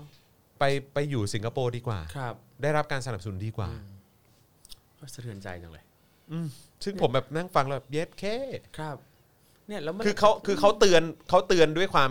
ก็ความห่วงใยจริงๆแหละ ครับ เพราะเขารู้ว่า อ่าน โยบายข้างบนมันเป็นยังไง ค ห รับ รือว่า ผม การทำงานหรืออะไรหรือความห่วยแตกของแบบ ครับ รัฐราชการไทยมันเป็นยังไงอะ ใช่ ก็เขาก็เลยบอกว่าอย่าเลยครับ อย่ามาเมืองไทยเลย อืม ไปทำที่สิงคโปร์ไปทำที่อื่นดีกว่า ครับ เออสุดยอด ครับ ตามนั้นฮะ อ่าโอ เอ เค ออ่ะคุณโทนี่นะครับก็ได้พูดถึงเรื่องธุรกิจในช่วงหลังโควิดด้วยนะครับ โดยกล่าวว่าธุรกิจเกี่ยวกับสุขภาพ และธุรกิจช้อปปิ้งออนไลน์จะได้รับความนิยมเป็นอย่างมาก เพราะว่าต่อจากนี้ 20%ของแรงงานโลกจะทำงานที่บ้าน ดังนั้นร้านค้าต่างๆ ต้องปรับตัวไปขายบนออนไลน์ให้ได้ ใช่ อันนี้เห็นด้วยนะค ค รั รับ บ เกี่ยวกับเศรษฐกิจไทยหลังโควิดนะครับโทนี่กล่าวว่า SME นะฮะการท่องเที่ยวนะฮะเอ่อเป็นส่วนสำคัญของเศรษฐกิจไทยนะครับโหแต่ตอนนี้ SME แม่งตายเฮี้ยนเลยว่ะ ครับ นะฮะเพราะคิดเป็นสัดส่วนมากกว่า 10%ของ GDP นะครับถ้านักท่องเที่ยวยังไม่เข้ามานะฮะจะหวังให้ GDP โตเนี่ยยากครับ ครับ นะฮะยิ่งฉีดวัคซีนช้ายิ่งเป็นยิ่งเปิดประเทศช้าประเทศยิ่งพังนี่ไง ใช่ คือทุกคนรู้อะทุกคนรู้ทุกคนมองออกอะแต่ก็มีบางคนที่แบบ ดื้อนะดื้อนะครับ เออครับผมดื้อ ใช่เฮ้ยนะครับ สิ่งที่ SME ไทยต้องการนะครับ ก็คือต้องการเปิดและต้องทำให้คนหากินได้มากกว่านี้ เพราะการเอาเงินไปให้เนี่ยมันไม่ได้ช่วยอะไร ครับ แถมยังเป็นการเพิ่มหนี้ให้เขา เอาเงินมาก็แค่ต่อลมหายใจ เป็นค่าเช่าตึกบ้าง เงินเดือนพนักงานบ้าง แต่สุดท้ายก็ขายไม่ได้เหมือนเดิม ดังนั้นรัฐบาลต้องสร้างระบบเศรษฐกิจเพิ่มขึ้นให้ได้ ครับผม ครับ โทนี่ยังกล่าวนะครับว่าทุกวันนี้เนี่ยยังมองเห็นปัญหาการผูกขาด ปลาใหญ่กินปลาเล็กอยู่ ตัวใหญ่จากนอกมากินเมืองไทย อืม ตัวใหญ่จากกรุงเทพไปกินต่างจังหวัด อืม เป็นปกติของทุนนิยม แต่รัฐเนี่ยต้องเข้ามาสร้างความเป็นธรรมในการแข่งขันให้กับผู้ประกอบการในประเทศ โดยรัฐเนี่ยต้องส่งเสริมสตาร์ทอัพอย่าให้ทุนต่างชาติเข้ามากินทุนในประเทศ ืมโอ้โหเอาจริงอย่างประเด็นพวกคือพอเห็นคำว่าปลาใหญ่กินปลาเล็กเนี่ยผมขอนอกเรื่องนิดนึง ครับ อวันก่อนก็ฟังในคลับเฮาส์เหมือนกันก็มีคนมาตั้งห้องคุยกันเรื่องเกี่ยวกับการทำบุญทำทานอะไรเงี้ยเออว่าการปล่อยปลาเนี่ยมันดีจริงไหมนะนี่ก็คือมีข้อมูลทางฝั่งวิทยาศาสตร์อะมาว่าเฮ้ยอันเนี้ยมันไม่โอเค เพราะว่าการปล่อยปลาลงไปปั๊บปล่อยปั๊บปลาเนี่ยกลายเป็นอาหารทันทีเลยอะไรเงี้ยมันก็คือเหมือนกับมันคือการฆ่าสัตว์แต่ชีวิตต่างหากอะไรเงี้ยแล้วปรากฏว่า ปัญหาเรื่องของระบบนิเวศ ใช่ อะไรอีก ใช่แล้วในช่วงใกล้กันนั้นนะครับ ก็มีห้องที่พระออกมาพูด อืม มีพระออกมาพูดนะฮะ เอ๊ะโทษโทษนะฮะมือมือถือ เชิงของของผมแม่ อ๋ออ๋อโอเค ชาร์จอยู่ตรงนู้น อ๋อโอเคเออเดี๋ยวฝากฝากอาจารย์ เพ แบ ล ง ง ค์ยืม ปิด นะ ปิดไปเลยนะฮะ อ่าค โอ รับ เค ผมแล้วยังไงนะฮะ แล้วก็ใกล้ๆกันฮะมีห้องที่พระมาเป็นสปีกเกอร์ เหรอ ก็มีคนไปถามว่า เออ เนี่ยไอ้ฝั่งห้องทางวิทยาศาสตร์เนี่ยบอกว่าแบบเนี้ยเนี่ยการปล่อยปลาเนี่ยจะทำลายระบบนิเวศนะจะเอ่อปลาจะกินนั่นนี่นู่นมันเป็นการทำลายปลา พระบอกว่าไม่เป็นไรจิตใจเราดีก็โอเคแล้ว การที่ปลาที่เราปล่อยลงไปเนี่ยกลายเป็นอาหารของสัตว์อื่น อันนั้นอ่ะมันเป็นวัฏจักรชีวิตเป็นธรรมชาติของมัน ก็ปล่อยมันตายไป แบบเนี้ย จะแบบอ้าว หรือว่ายังไงคือจะบอกว่า ก็มันเป็นกรรมของปลา เอ ตัวนั้ อน ทำนองนั้น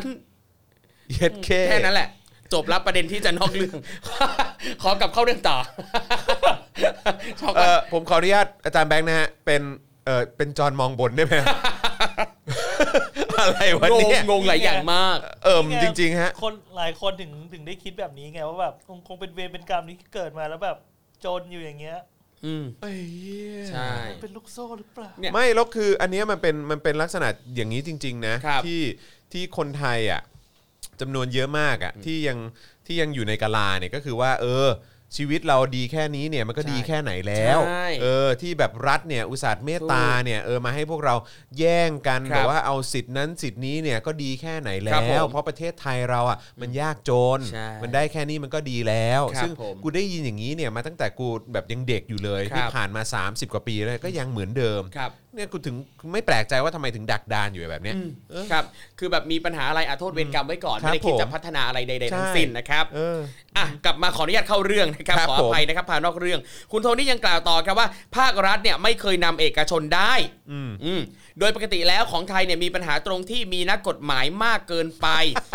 โอ้นักกฎหมายมากเกินไปเป็นปัญหาด้วยนะเออในมุมเขานะครับ ไทยใช้กฎหมายต่อการเป็นอุปสรรคต่อการพัฒนาเยอะมาก อือฮะ ถ้าเราจะเอากฎหมายเป็นอุปสรรคไปไหนไม่รอดจริง อืม ๆ โดยกล่าวว่าสมัยที่ดำรงตำแหน่งได้วางแผนแก้กฎหมายหลายฉบับ แต่ก็ยังทำไม่ได้ อืม อืม ครับผม นะครับและทีนี้มาประเด็นเกี่ยวกับการช่วยเหลือผู้มีรายได้น้อยนะครับ ครับ โทนี่ก็บอกว่าข้อมูลผู้มีรายได้น้อยรวมถึงเกษตรเอ่อเกษตรกรทั้งหมดเนี่ยต้องอยู่บนระบบคอมพิวเตอร์ ครับ เวลาจะช่วยเหลือเนี่ยจะได้ไม่ต้องให้เข้าคิวลงทะเบียน โอนเข้าบัตรได้เลย และแนะนำให้รัฐบาลเนี่ยต้องช่วยเหลือเกษตรกรผ่านโครงสร้างพื้นฐานเช่นพวกชลประทาน ศูนย์เช่าเครื่องมือต่างๆ รวมถึงโดรน ข้อมูลดิน เทคโนโลยีต่างๆต้องเอาเข้าไปช่วยแล้วก็เรื่องการตลาดด้วยเนี่ยซึ่งอันเนี้ยมันชัดเจนมากว่า เออคือแบบอาบัตรประชาชนอยู่ก็สมาร์ทไม่ใช่เหรอสมาร์ทการ์ดอ่ะนี่ยังต้องให้ประชาชนเนี่ยไปมารุมมาตุ้ม ไปต่อ รุม คิวกันอยู่เลยเนาะ อ เออนะฮะ อืม แล้วก็ไหนบอกกลัวเขาเป็นโควิดอะไรอ อย่าง เงี้ย ใช่ เออ นะครับ อันนี้คือยังไง คือเขาไปต่อคิวหน้าธนาคาร เออ เอาเงินที่แบบพวกมึงก็แบ ครับ บ ว่าแจกไม่ทั่วถึงเนี่ย ครับ เออนะแล้วก็คนก็เป็นหนี้กันทั่วทั้งประเทศเนี่ย ใช่ นะฮะเขาไปรวมตัวกัน ครับ เออนะครับอันนี้ก็แบบโอ้โอเคแบบนี้โอเคนะครับแต่ประชาชนออกมาเรียกร้องประชาธิปไตย ครับ นะครับอะไรต่างๆ เหล่านี้สิทธิเสรีภาพอะไรต่างๆ โดนจับนะครับ ผม อืครับผม อ่ะโทนี่ก็ยังบอกอีกว่าวันนี้เนี่ยเกษตรกรไม่มีทุน เราต้องสร้างโครงสร้างพื้นฐานให้เขาตนเนี่ยกำลังจะทำเลย ตอนนั้นกำลังจะทำเลย แต่ต้องออกมาเร่ร่อนซะก่อน อ๋อ มชอบตรงใช้เวิร์บทูเร่ร่อนด้วยนะ เออเวิร์บเวิร์บทูเร่ร่อนเออเร่ร่อนอยู่ดูไบ อย่า แล้วก็เร่ร่อนอยู่อะไรอังกฤษอะไรเงี้เหร ห อ ลายที่ไป เออครับผมนะฮะอ่ะโอเคนะครับก็อันนี้ก็คือโทนี่วูซัมนะฮะ ครับผม เขามาเอ่อพูดคุยกับคนไทย ครับ นะครับนะแต่ว่าก็ไม่รู้ว่าจะจัดอีกหรือเปล่าเนาะ ผมคิดว่าน่าจะมีอีกอ่ะ คงมีอีก ดู เนอะ ดูแกสนุกกับการมา คือคือผมรู้สึกว่าเอ่อโทนี่เนี่ยเขาดูมีความสุขกับการที่ได้มาพูดได้แสดงความเห็นในมุมมองต่างๆ ตรงนี้อ่ะแล้วคิดว่าเขาก็รู้ว่าคนไทยไม่น้อย อยากฟังเขาอยากเจอเขาที่นี่ครับ ไม่หรอกผมว่าผมว่าคือเขาอยากจะผมว่าคนไทยจำนวนเยอะมาก คืออยากจะฟังว่าวิสัยทัศน์เขาเป็นยังไง ใช่ ในในฐานะอดีตนายกด้วย ครับ ใช่ไหม ผม แล้วก็โอเคเปรียบเทียบกับนายกปัจจุบันเนี่ย ครับ แล้วก็แบบว่าเอออันนี้คือเป็นอดีตนายกนะ แล้วก็คืออายุอายุมากกว่าประยุทธ์อยู่แล้วใช่ไหม ครับ เออนะฮะก็คือแก่กว่าประยุทธ์ อืม ใช่ไหมแล้วดูสิว่าแบบเมื่อเปรียบเทียบกับยุคสมัยหรือว่าโลก ครับ สมัยใหม่แบบเนี้ยเออแบบโทนี่เนี่ยมีความทันโลกขนาดไหน ครั แล้ บ วก็แบบว่าเออถ้าถ้าโทนี่มาเป็นนายกในทุกวันนี้เนี่ยเออ ครับ แบบว่าคุณจะ visualize หรือว่าจะแบบเอ่อมีจินตนาการว่าประเทศไทยจะเป็นยังไง มัน ครับ น่าสนใจนะ ใช่ครับ และอย่างเอ่อหลังจากที่โทนี่เนี่ยมาจัดในคลับเฮาส์เราก็จะเห็นว่ามีอีกหลายห้องครับ ที่เปิดตามมาวิพากษ์วิจารณ์มุมมองของโท โทนี่ นี่ในประเด็นต่างๆ ด้วย อย่างเมื่อเช้าเนี่ยผมก็ไปฟังห้องที่คุณทอมเครือโสพล ครับ นะครับก็ได้วิพากษ์แล้วเขาก็บอกว่าเอ่อคุณทักษิณเนี่ยนะฮะคุณโทนี่เนี่ยเอ่อเขามีความรู้เขาฉลาดจากการอ่านหนังสือจากการที่ไปเห็นนั่นนี่นู่นต่างๆ นานา แล้วก็แล้วก็พูดประโยคนึงซึ่งผมชอบมากเลยเขาบอกว่าความฉลาดเนี่ยมันโกหกกันไม่ได้ อืม อืมคือประโยคเนี้ยประยุทธ์หน้าสั่นแล้วอ่ะ อืมเมื่อกี้คุณมุกพิมพ์มาบอกว่าอะไรนะเอ่อคอมเมนต์เมื่อกี้คุณมุกพิมพ์บอกว่า เอ่อบอกว่าโทนี่สนุกแต่น้อนตู่ไม่สนุกเปล่า เอาจริงคือมันสนใจฟังหรือเปล่าเธอ ก็พอก็พอพอเล่าเอ้ยพอพอพอเอ่อโทนี่มาออกปุ๊บก็ดูประยุทธ์ก็หงุดหงิดตลอดเลยนะ งุนงิด หงุด สิ หงิดชิบ งุน หาย งิ เลย ดสินะมีพออย่า เอออย่อาไปฟังมากพวกไม่มี เออ แผ่นดินอยู่พวกอะไร เออ ก็ว่ากันไปอะไรเงี้ย คุณทอมเขาพูดอะไรนะฮะ เขาบอกประโยคนึงเขาบอกว่าความฉลาดมันโกหกกันไม่ได้ นี่นะครับ ซึ่งมันชัดอ่ะเอาจริงคือผมก็ยังรู้สึกเลยว่า ยิ่งโทนี่พูดแค่ไหนอ่ะตู่ยิ่งดูโง่มากเท่านั้นอ่ะ พอแล้วโทนี่ พอ โทนี่พอแล้ว โทนี่พอ เออ พอแล้วโทนี่ พอแล้ว เออ นายทำให้ฉันดูโง่ เออ แบบ นะจิตใจนายทำด้วยอะไรอ่ะแค่นี้ก็ดูโง่มากพอแล้ว ใช่นายทำ นอกจากดูโง่แล้วยังดูเฮี้ยอีกอ่ะ โอ้ยตายแล้ว ครับผมนะฮะ นายตูนายฟังไว้เลยนะนายเฮียเพราะตัวมึงเอง นายทำตัวเองอ่ะ ใช่ เออนะฮะอ๋อโอเค งั้นเออไหนๆก็พูดถึงเอ่อประตูแล้วนะฮะ เออ นะครับ นะฮะ โอ้คุณพันธ์คุณพันธ์คุณพันธ์มาแรงนะเนี่ย ครับ นะฮะอ่ะประยุทธ์บ้างดีกว่านะฮะ ครับผม กลับมาที่ประยุทธ์ เป็นข่าว เออ ทิ้งท้ายแล้วกันนะค ครั รับ บ ประยุทธ์เลงปลดล็อกเปิดเที่ยวสงกรานต์ โอ้ยังไงยังไงยังไง นะฮะมีรายงานว่าวันนี้นะประยุทธ์นะให้สัมภาษณ์ถึงการผ่อนคลายมาตรการป้องกันการแพร่ระบาดโควิด -19 เพื่อการจัดกิจกรรมต่างๆ ช่วงสงกรานต์และ ครับ นะครับโดยประยุทธ์บอกว่าตนเนี่ยคาดว่าจะเปิดจะมีโอกาสเปิดให้เดินทางได้นะครับดังจะเห็นได้ว่าในช่วงวันหยุดยาว3วันที่ผ่านมาเนี่ยมีการเดินทางไปในพื้นที่ท่องเที่ยวมากขึ้นนะส่วนกิจกรรมสงกรานต์ปีนี้เนี่ยนะฮะกำลังอยู่ในช่วงหารือว่าจะผ่อนคลายได้ยังไงบ้างนะครับขึ้นอยู่กับสถานการณ์การแพร่ระบาดนะครับอืม โอ้โหยังไม่พอนะครับ แต่ก็ยังอดไม่ได้นะ ตามสไตล์นะก็ยังมีต้องมีตัดพ้อนะ ตัดพอด้วยเหรอ ต้องมีต้องมีต้องมี โอ้ย นะต้องรับบทนางตัดพ้อ นี่มึงเป็นทหารจริงหรือเปล่าเนี่ย อืมตัดพออยู่นั่นน่ะ งอแงสัสๆเลย อ้เอาหน้าทุกคนมีสิทธิ์ตัดพ้อทุกคน ครับ มีสิทธิ์งอแง เออ เออนะคครัรับ บผม ตามหลักสิทธิมนุษยชนเนาะใครจะทำอะไรก็ทำ นี่เราควรจะให้สิทธิ ใช่ มนุษยชนกับกบฏอย่างนี้เหรอวะเนี่ย เออ โอเค โอเค เอออ่ะเขาบอกว่าถ้าเปิดหมดแล้วเกิดเรื่องขึ้นมาจะทำกันยังไง จ้ะ แก้ไขกันยังไง จ้ะ ขอให้บอกมาด้วยแล้วกัน วันนี้อยู่ในขั้นตอนการพิจารณาว่าจะทำอะไรได้บ้าง จะปลดล็อกบางอย่างหรือปลดล็อกทั้งหมด ถ้าระบาดขึ้นมาก็โทษกลับมาที่รัฐบาลอีก ขอให้เข้าใจตรงนี้ด้วย มันเป็นการตัดสินใจที่ไม่ง่ายนะเพราะต้องรับผิดชอบคนทั้งประเทศ ตลกดีนะบางทีเขาจะพูดว่าเออเออต้องรับเขาเขาต้องรับผิดชอบคนทั้งประเทศ ครับ แต่หลาย ๆ ครั้งก็ถามว่าเออแล้วพวกคุณจะรับผิดชอบกันไหม เออ เออเราชอบถามว่าจะเอายังไง เออ เออเอาไง เอาไงเอาไงก็บอกมา เออกูบอกให้ ไอ้สัต ลา ว์ ออกอ่ะ เออแล้วมึง บอก ฟังไหม ให้ลาออกแล้วออก เออ ไหม มึงออกไหมไอ้เฮียเออพูดไปเรื่อยๆอ่ะไอ้เฮียน่าลำคาญแม่งจะแผลเลยเอออ ม นะครับนะฮะแต่ว่าก็คือเปิดสงกรานต์แล้วไงอ่ะ ครับ มันก็ไม่ได้ช่วยเศรษฐกิจอะไรขึ้นนักท่องเที่ยวก็ไม่มาหรอก อืม เพราะว่าสงกรานต์มันก็คือเมษา ใช่ ใช่ไหมวัคซีนก็ ก็ยัฉีดงยัง ไป ไม่ได้ฉีดและฉีดนิดๆหน่ ฉีด อย ไป ๆนั่นแหละ ปริมาณแบบ ก็มีแค่คนกลับบ้าน ใช่ แล้วก็สาดน้ำเหงาเหงาๆแบบปีที่แล้ว ใช่ จ้ะ เศรษฐกิจก็เฮี้ยเหมือนเดิมอะครับ ครับ อืมครับผม เพราะอะไรต้องเอาหน้าไว้ก่อนอะไรอย่างเงี้ยหรอ อืม อืมครับผมก็รอฉีดไปเนาะ ครับ เอ่อมิถุนา อืม มิถุนาซึ่งก็ไม่รู้ด้วยนะว่าจะได้ฉีดจริงหรือเปล่านะครับ มิถุนาเนี่ย นั่นนะสินะครับ อืมไม่ นี่ มั่นใจ เรายัง สักอย่างเลย เรายังไม่ได้พูดถึงอะไรนะไอ้วัคซีนที่แบบไบเซอร์มาหรือยัง ครับอ่ะถูก เออว่ะ ไบเซอร์ไบเซอร์มาคนละล็อตมีงี้ด้วยเหรอวะ ก็ ไม่กล้าฉีดเลย มันก็ทยอยทยอยมา โอ้ ไง โหครับผม เออ ออดีเลย ใช่ท พอย อ ดี ยทยอยมา เครื่องเอ่อเครื่องบินมันเล็กไป ใช่ เครื่องบินมันเล็ก ใช่ ไป ใช่ เอ่อ เขาก็ ไบเซอร์มาไม่ทัน ถูกเขาก็เห็นว่าอันที่สำคัญกว่า ถ้าต้องเลือกไงระหว่างวัคซีนกับไบเซอร์อันไหนสำคัญกว่ากันนะวัคซีนดิเราต้อง เออ ฉีดวัคซีนเข้าตัวเราไม่ได้ฉีดไบเซอร์นะเอาวัคซีนมาก่อน ไอ้ยนี่อันนี้อันนี้เอ่อคุณสวัสดหรือเปล่าเออวาวานิดบอกว่า ครับ ให้เขาบ่นบ้างเหอะด่าจนมันหงอยแล้วเนี่ย เออแต่ผมก็พอเข้าใจนะว่าทำไม ครับ ประยุทธ์ถึงไม่กล้าเผชิญหน้าประชาชน หรือไม่กล้าเผชิญหน้าสื่อหรืออะไรเงี้ย ครับ เพราะรู้ว่ามันโดนด่าแน่นอนไง ใช่ แล้วแล้วรู้ว่าเวลาโดนคำถามอะไรก็ตอบไม่ได้ ไม่ได้ไม่ได้ ทางเออ ก็เลยก็พอเข้าใจแหละ ก็คือมันก็หงอยกับขี้ขาดกับแบบ ถูก ก็มันก็รู้ตัวแหละว่ามัน ใช่ กระจอกอ่ะอืม ครับ คือมันกระจอกถ้ามันไม่มีปืนอ่ะ ใช่ อืม คือถ้าประยุทธ์มาครับเฮาส์นะผมคือผมว่าล้าน เละ ล้านล้านเปอร์เซ็นต์นะ เละ ผมผมว่าไม่เละ เพราะว่าจะไม่เรียกชาวบ้านมาพูดอะต้องมีแต่คนที่เตรียมมาเท่า อ๋อ นั้น ใช่ใช่ใช่ เอ ใช่ อต้อง อยู่ เตรียม แล้ว เท่านั้นเตรียม อ เท่านั้น ไม่คือคือแค่ดูตัวอย่างของวันที่อนุทินมาดิ เออ วันที่อนุทินมา เอ่อเอ่ออนุทินโดนโดนไปแค่นั้น ครับ ยังหงายเลย ใช่ แล้วแม้ว่าจะกลบเกลื่อนด้วยการแบบว่าจะมาบอกว่าโอ้ไม่ติดตามข่าวสารหรือว่าแบบจะพูดอวยกันเองอะไร ครับ ไปคนก็ไม่เชื่อ ถูก เอออ ม ตลกนะฮะ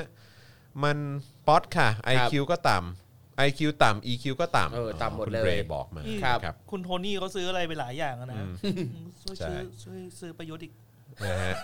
ช่วยซื้อประยุทธ์อีก เออ สักอย่าง ครับ นะ คุณมัฟฟินบอกว่าโอนอีกรอบเพื่อข่าวเมาส์อ้าวโอเคโอเคงั้นผมทิ้งท้ายด้วยข่าวเมาส์ก็ได้ค ครั รับบ แต่ ผม ข่าวเมาส์เนี้ยมันเป็นข่าวเก่าหน่อยหลายสัปดาห์แล้วนะครับ ครับ นะฮะเพราะว่าคือจริง ๆ แล้วอ่ะเออมันเป็นข่าวที่ตอนนั้นก็ได้ยินมา เพราะว่ามันมีคนที่รู้จักกันเขาก็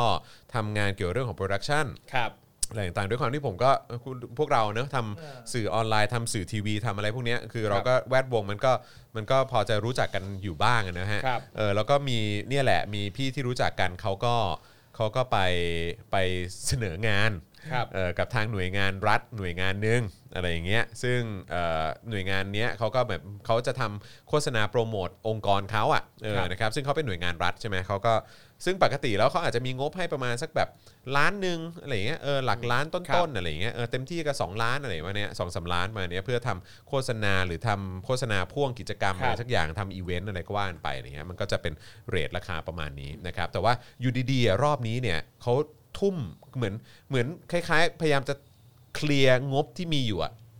ให้รีบหมด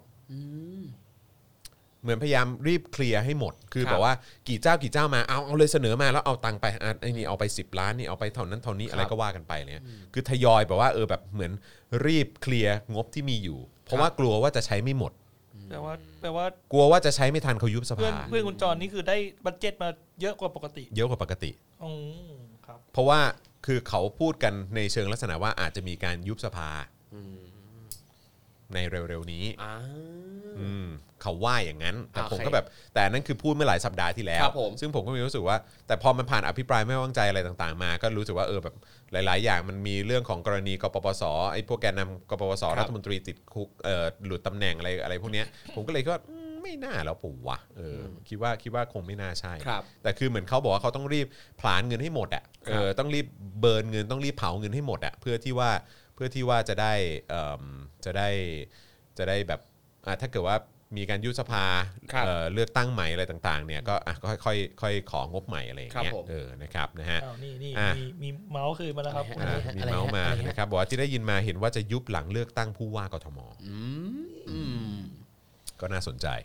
นะครับ ซึ่งไทม์ไลน์ผู้ว่าเอ่อเลือกตั้งผู้ว่ากทมเขาประกาศยังฮะ แต่ว่าตอนนี้เห็นเห็นที่เคลื่อนไหวแล้วแน่นอนก็มีคุณชัดชาติ ครับ นะครับ แล้วก็ล่าสุดที่เริ่มเคลื่อนไหวแบบค่อนข้างชัดเจนก็คือจากรทิพย์ อืมครับ มันมันไม่ได้พร้อมเลือกตั้งท้องถิ่นใช่ไหมฮะเพราะของ ไม่ ผม น่า เลือกตั้งท้องถิ่น นะอืม รู้สึกจะยี่แปดนี้มั้ง อืม อืม นะครับนะฮะเอ่ออ๋อนี่ไงนี่ไงไม่ใช่ขางบต้องใช้ให้หมดจะได้ไม่ต้องส่งคืนอ่าใช่ใช่ใช่ใช่ ครั ใช่ บ เออประเอ่อประมาณนั้นนะครับ แต่ ครับ คือเขาเขารีบใช้มากๆอ่ะ ใช่ อืมนะ ไม่ ครับ แต่ปกติถ้าเกิดจะรีบใช้ให้หมดนี่คือมันต้องประมาณตุลาครับ อืม แต่ถ้าเกิดว่ามันมันเกิด ใช่ก็ถึงแปลกไงว่าเออแบบ เอ เฮ้ย อถ้าเกิดไม่ใช่ช่วงตุลาเนี่ยแปลก อืม ครับ ใช่ใช่ก็เลยรู้สึกแปลกเหมือนกันนะครับผมนะฮะเอ่อแต่เห็นคุณวีระไปออก Voice ก็พูดถึงเรื่องยุบสภานะคะคุณปลื้มปิติบอกมา คุณมุกบอกว่าไอ้เลือกตั้งท้องถิ่นกับผู้ว่าเนี่ยเอ่อไม่ได้เลือกตั้งพร้อมกันนะเออ ครับ นะครับ ครับ นะฮะก็ก็ต้องต้องดูกันไป แต่ว่าก็มันก็น่าสนใจแหละเออก็ไม่ไม่รู้เหมือนกันว่าว่ามันจะออกมาเป็นรูปแบบไหนนะครับนะฮะแต่ว่าก็เห็นด้วยเหมือนคอมเมนต์เมื่อสักครู่นี้ที่บอกว่าเออถ้ายุบสภาไป แต่ว่ารัฐธรรมนูญยังไม่ได้แก้เนี่ยก็ ก็ก็ดูเหมือนจะไม่มีความหมายอะไร เพราะว่าท้ายสุด 250 เสียงก็ยังมีอยู่ ใช่ไหมครับ แต่ว่ารอบนี้ก็ต้องดูกันนะครับว่าไอ้เสถียรภาพของของรัฐบาลจะเป็นยังไงนะครับ หรือว่าเอ่อฝ่ายค้านจะได้เก้าอี้เพิ่มหรือไม่อะไรอย่างเงี้ยเออก็ต้องดูไปนะครับ ครับ นะฮะแต่ว่าก็ไม่รู้อันนี้คือข่าวเมาส์นะครับนะฮะที่ที่ที่ที่ได้รับทราบมาหลายหลายสัปดาห์แล้วนะครับ ครับ นะเราก็เลยไม่รู้ว่า เราก็เลยไม่รู้ว่ามันจะมีเอ่อ ข้อเท็จจริงขนาดไหน ครับ นะครับ ก็รอดูกันไปนะครับนะฮะแต่ว่าตอนนี้เอ่อเห็นด้วยกับสิ่งที่มีคนพูดออกมาก็คือเรื่องของการแก้รัฐธรรมนูญนะครับ ซึ่งเจอข่าวตื้นในวันศุกร์ที่จะถึงนี้เนี่ยเราก็จะพูดถึงการแก้แก้รัฐธรรมนูญด้วย ครับ แล้วก็คุณเป๋า อันนี้อันนี้สำคัญมากนะครับ อันนี้สำคัญมาก ครับ สำคัญมาก ๆ ซึ่งผมอยากจะบอกคุณผู้ชมว่าเฮ้ยคุณผู้ชม อันนี้แบบโซซีเรียสนะนะครับอยากจะให้คุณผู้ชมเอ่อส่งเสียงเรื่องนี้ให้มากที่สุดนะครับ ครับ เพราะว่าคุณเปาหยิบยกประเด็นนี้ขึ้นมา แล้วก็มันมันน่าสนใจแล้วก็น่ากลัวน่าน่าขนลุกไปในเวลาเดียวกันนะครับก็คือเออเอ้ยคุณรีทวีตไว้นี่อยู่ไหนวะแป๊บหนึ่งนะวันนี้ผมอ่ะนี่ครับ คุณเปาบอกว่า ถ้าสารรัฐธรรมนูญ บ้าจี้สั่งว่ารัฐสภาไม่มีอำนาจเปิดทางตั้งสสร เขียนรัฐธรรมนูญใหม่ จะมีผลปิดประตูการเขียนรัฐธรรมนูญใหม่โดยรัฐสภา หรือกลไกในระบบตลอดไป ครับ ไม่ว่าจะอีกกี่ร้อยปี ไม่ว่าเราจะมีรัฐบาลและสภาหน้าตาเป็นอย่างไร การเขียนใหม่ต้องทำโดยรัฐประหารเท่านั้น เพราะฉะนั้นอยากจะให้ทุกคนช่วยกันพูดเรื่องนี้ ครับ นะครับย้ำอีกครั้งนะครับ ถ้าสารรัฐธรรมนูญนะฮะสั่งว่ารัฐสภาเนี่ยไม่มีอำนาจในการเปิดทางตั้งสสร ในการเขียนรัฐธรรมนูญฉบับใหม่เนี่ยนะครับจะมีผลว่าปิดประตูไปตลอดการเลยนะนะฮะไปแบบอีกจะอีกกี่สิบปีกี่ร้อยปีเนี่ยนะครับรัฐบาลจะมีออกมาเป็นหน้าไหนรูปแบบไหนก็ตามเนี่ยนะครับจะไม่มีตู่จะไม่มีพรรคพวกแม่งอะไรก็ตามเนี่ยนะครับ มันก็ไม่สามารถที่จะให้รัฐสภาเนี่ย ครับ แบบมีอำนาจให้เปิดทางให้มีสสรมาเขียนรัฐมาเขียนรัฐธรรมนูญใหม่ได้ ครับ คือถ้าจะแก้รัฐธรรมนูญหรือจะเขียนรัฐธรรมนูญใหม่เนี่ยต้องฉีกรัฐธรรมนูญเท่านั้น โอ้โห ฉีกด้วยการทำรัฐประหาร ก็คือมีสองอย่างไม่รัฐประหารกับปฏิวัติโดยประชาชน อะไรอย่างเงี้ย อื้อหือ ซึ่งมันก็ทุเรศมากเพราะว่าคือแบบว่าทุกวันนี้คือทำไมเราต้องวิ่งไปหาสารรัฐธรรมนูญตลอด ครับ ไม่ว่าจะว่าเฮ้ยเราจะแก้รัฐธรรมนูญได้ไหมต้องไปถามรัฐเอ่อสารรัฐธรรมนูญก่อนว่า ครับ เออเราแก้ได้ไหมครับสารรัฐธรรมนูญก็แบบอืมโอเคเดี๋ยวขอไปถามคนที่เขียนรัฐธรรมนูญฉบับนี้ก่อนนะ ครับ ขอไปถามความเห็นเขาก่อนแล้วอ๋อเออ หรือแม้กระทั่งไอ้สสไอ้กปปสอ่ะ ครับผม ที่โดนให้หลุดจากตำแหน่ง หรือไอ้เอ่อหลุดจากตำแหน่งรัฐมนตรี ครับ หรือตำแหน่งสสอะไรประมาณเนี้ยก็ต้องส่งเรื่องไปให้ ใช่ สารรัฐธรรมนูญว่า เออ แบบนี้เราหลุดจากตำแหน่งจริงหรือเปล่า อะไร แล้วตอนธนาธร ก็ใช่ไง ตอนธนาธร เข้า ด้วย ใจ ช่ไหม ป่ะ ใช่ คือคือแค่แค่มีความรู้สึกว่า เฮ้ย ถ้าอย่างเงี้ยไม่ต้องมีรัฐสภา ให้ ครับ สารรัฐธรรมนูญบริหารประเทศไปเลยก็ได้ ใช่ เพราะถ้าถ้าเอะอะรัฐสภาก็จะทำแบบนี้ คือ ครับ ไอ้พวกรัฐบาลเอ่อสสฝั่งรัฐบาล สวเอะอะก็จะแบบยื่นทุกอย่างให้สารรัฐธรรมนูญเป็นคนตัดสินใจ หรือว่าเป็นคนเอ่อไฟเขียวก่อนเนี่ย ครั มั บ นไม่ได้นะ ผ เว้ย มผมบอลสื่อที่ประจำรัฐสภานะครับ ไปถามองค์วิษณุให้หน่อย อืมนะถ้า ซึ่ ถามองค์นั้น ซึ่ง แล้ว ผมก็มีความรู้สึกว่าองค์วิษณุก็จะไปบอกว่าก็ต้องไปถามสารรัฐธรรมนูญ ครับ อยู่แล้ว ซึ่งซึ่งเพราะมันก็จะเอื้อกันไงเออ ใช่ไหมล่ะ ผมว่ามันไม่ได้เป็นประโยชน์กับประชาชน ครับ ทำไมไม่ยึดหลักการการคานอำนาจหรืออะไรให้มัน ใช่ อย่างนั้นไปเออแต่ว่าจะไปคาดหวังให้แม่งยึดหลักการอะไรวะอืม ถูก ใช่ไหมแม่งก็ยึดอำนาจเข้ามา แม่งไม่ยึดหลักการนะแม่งยึดอำ นาจ ครับ จบจบแบบสิ้นหวังเฉยเลย ไม่หรอกไม่ไม่ไม่ไม่ก็คือ เราต้องมีความหวัง แต่ผมว่ามันปั่นป่วนนะครับ เข้าใจปะคืออย่างไอ้อย่างที่ผมบอกว่าเออแบบเฮ้ยมันมีข่าวเมาส์ว่าเออจะยุบสภาจะนู่นนั่นนี่ คือมันก็เห็นชัดว่าแม่งไม่มีมันไม่มีเสถียรภาพอ่ะ ครับ แล้วก็นี่ ผม ยัง ผม ไม่ แค่รู้สึกว่ามันเป็นแบบเขาเมคชอยส์ขึ้นมาเฉยๆว่าแบบหนึ่งสองสามอะไรอย่างเงี้ย ถ้า ผมว่ามันเป็นเหมือนการแก้ปัญหาเฉพาะหน้าเพื่อให้มันรอดไปวันๆอะ ใช่ใช่แต่ว่าผมหมายความว่าเขาจะมีชอยไว้อยู่ว่า ถ้าแบบสมมติอภิปรายแล้วออกเบอร์นี้เดี๋ยวกูจะยุบสภาอะไรอ อ่า ย่างเงี้ยออ เข้าใจเข้าใจอ่ะถ้าเกิดว่ายังไม่รุนแรงมากอ่ะไอ้พวกนี้หลุดเพราะสารรัฐธรรมนูญก็เออหรือว่าหลุดเพราะคดีความหรืออะไรต่างๆ เหล่านี้ก็เออเออก็เดี๋ยวอ่าไปใช้แพลน B ก่อนอะไรอย่างเงี้ยเข้าใจปะเออก็ยังยื้อได้อยู่อะไรอย่างเงี้ยเออซึ่งเราก็อ่ะโอเคโอเคแล้วแต่มึงนะครับนะฮะ เอ่อเสวนาพูดเรื่องรัฐธรรมนูญที่เป๋าไอรอว์พูดนะฮะให้ชาวบ้านเอ่อเดินทะลุฟ้านี่ดีมาก ๆ เลยอ๋ออโอเคครับผม ขอบคุณ นะ ค ฮะ รับคุณพันช์ คุณเชวินนะครับประเทศไทยกับโรคใบเล็ก ๆ กับโรคใบเล็กๆเออนะครับผมนะฮะเอิ่มไดโนเสาร์มันต้องดิ้นสุด ๆ เพราะมันกำลังจะหมดอำนาจอ่าครับผมนะฮะไม่มีปัญญาก็คือไม่มีนะไม่ไหวอย่าฝืนเออครับผมนะฮะโอเคนะครับนี่เราคุยมา 1 ชั่วโมง 45 นาที คครับผมรับผมนะสนุกสนานจริงๆ นะขอบคุณครูทอมด้วยนะครับ วันนี้มาพร้อมกับอื้อหือ energy ที่แบบว่าเติมพลังให้รายการนี่ดู ขนาดนั้นเลยฮะ ใช่ใช่ใช่ขอบคุณมาก ตาม ๆ ๆ นะครับนะฮะแล้วก็เอิ่มแล้วก็สำหรับคุณผู้ชมนะครับ ครับ ที่สามสูนพวกเราเข้ามาวันนี้ขอบคุณมากเลยนะครับมาตั้ง 58%เนี่ยนะครับก็เติมพลังชีวิตให้กับพวกเราจริง ขอบ ๆ คุณครับ นะครับนะเราก็เอ่อเข้าเนื้อน้อยลง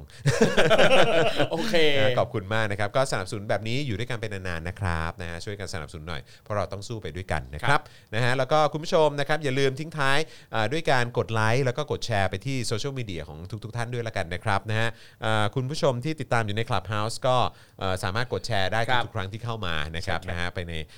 ทวิตเตอร์เฟซบุ๊กอะไรต่างๆก็ทำได้ด้วยเหมือนกันนะครับเพราะฉะนั้นขอบคุณทุกท่านมากๆ แล้วก็ทิ้งท้ายนะครับด้วยบัญชีกสิกรไทยนะครับ0698975539 หรือสแกน QR Code นะครับนะฮะก็ติดตามกันได้สนับสนุนกันเข้ามาได้นะครับผมนะฮะคุณมิสะฟูเมทัลบอกว่าวันนี้เยอะมากใช่ใช่ใช่ดีใจมากเลยนะครับนะฮะคุณช้องนามบอกว่าก็ยุคนี้แหละเอะอะอะไรก็ยื่นสารรัฐธรรมนูน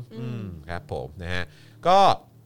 ติดตามกันได้นะครับ ก็วันนี้ไปถ่ายเจอข่าวตื้นมาเดี๋ยวสุกร์นี้ ก็จะมีเจอข่าวตื้นให้คุณได้ติดตามกันตอนเช้าเลยนะครับนะแล้วก็ต่อด้วยอาจารย์วัฒนา ใช่ ใช่ไหมเออวัฒนาละวาด แล้วก็พอตอนเย็นนะครับของวันศุกร์ก็จะเป็นพี่แขกคำปากกา ครับ นะครับส่วนวันพรุ่งนี้ก็จะเป็นเอ่อคุณปาล์มนะครับนะกับ Daily Topics แล้วก็ตอนบ่ายโมงนะครับผมก็จะไปที่ศาลปกครองนะครับพร้อมกับคุณเป๋านะครับแล้วก็พี่ยุ้ยสรุณีนะค ครั รับ บ นะฮะเอ่อในการยื่นฟ้องนะฮะกองทัพบบกในประเด็น ครับผขมองเรื่อง I.O. นั่นเอง นี่ นะครับนะเราอยากจะได้ความกระจ่างในประเด็นนี้นะครับเพื่อ ครับ เป็นประโยชน์ให้กับประชาชนผู้เสียภาษีด้วยนะครับผมนะฮะเพราะฉะนั้นวันนี้ขอบคุณทุกท่านมากเลยนะครับนะฮะที่ติดตามพวกเรานะครับตั้งแต่5้าโมงกว่าๆแล้วนะครับวันนี้ก็ถือว่ามา ไม่แย่นะ เอ้ยน่าจะ เอ แป อ ลก ใช่ไหมไม่ได้ไม่ได้เลทมาก ครับผม ถ้ามาตรงเวลาได้แหละคนดูช็อก เออใช่ครับผมนะแล้วก็ต้องมาสายนิดนึงไง ครับ เออให้ให้คุณผู้ชมและคุณผู้ฟังได้เตรียมตัวด้วย ใช่ เออนะครับผมนะวันนี้ขอบคุณทุกท่านมากนะครับ วันนี้ผมจอห์นวินยูนะครับนะครูทอมคลับเฮาส์นะครับนะฮะแล้วก็แน่นอนอาจารย์แบงค์มองบนนะครับพวกเรา 3 คนลาไปก่อนนะครับ สวัสดีครับบ๊ายบายจ้ะ ครับ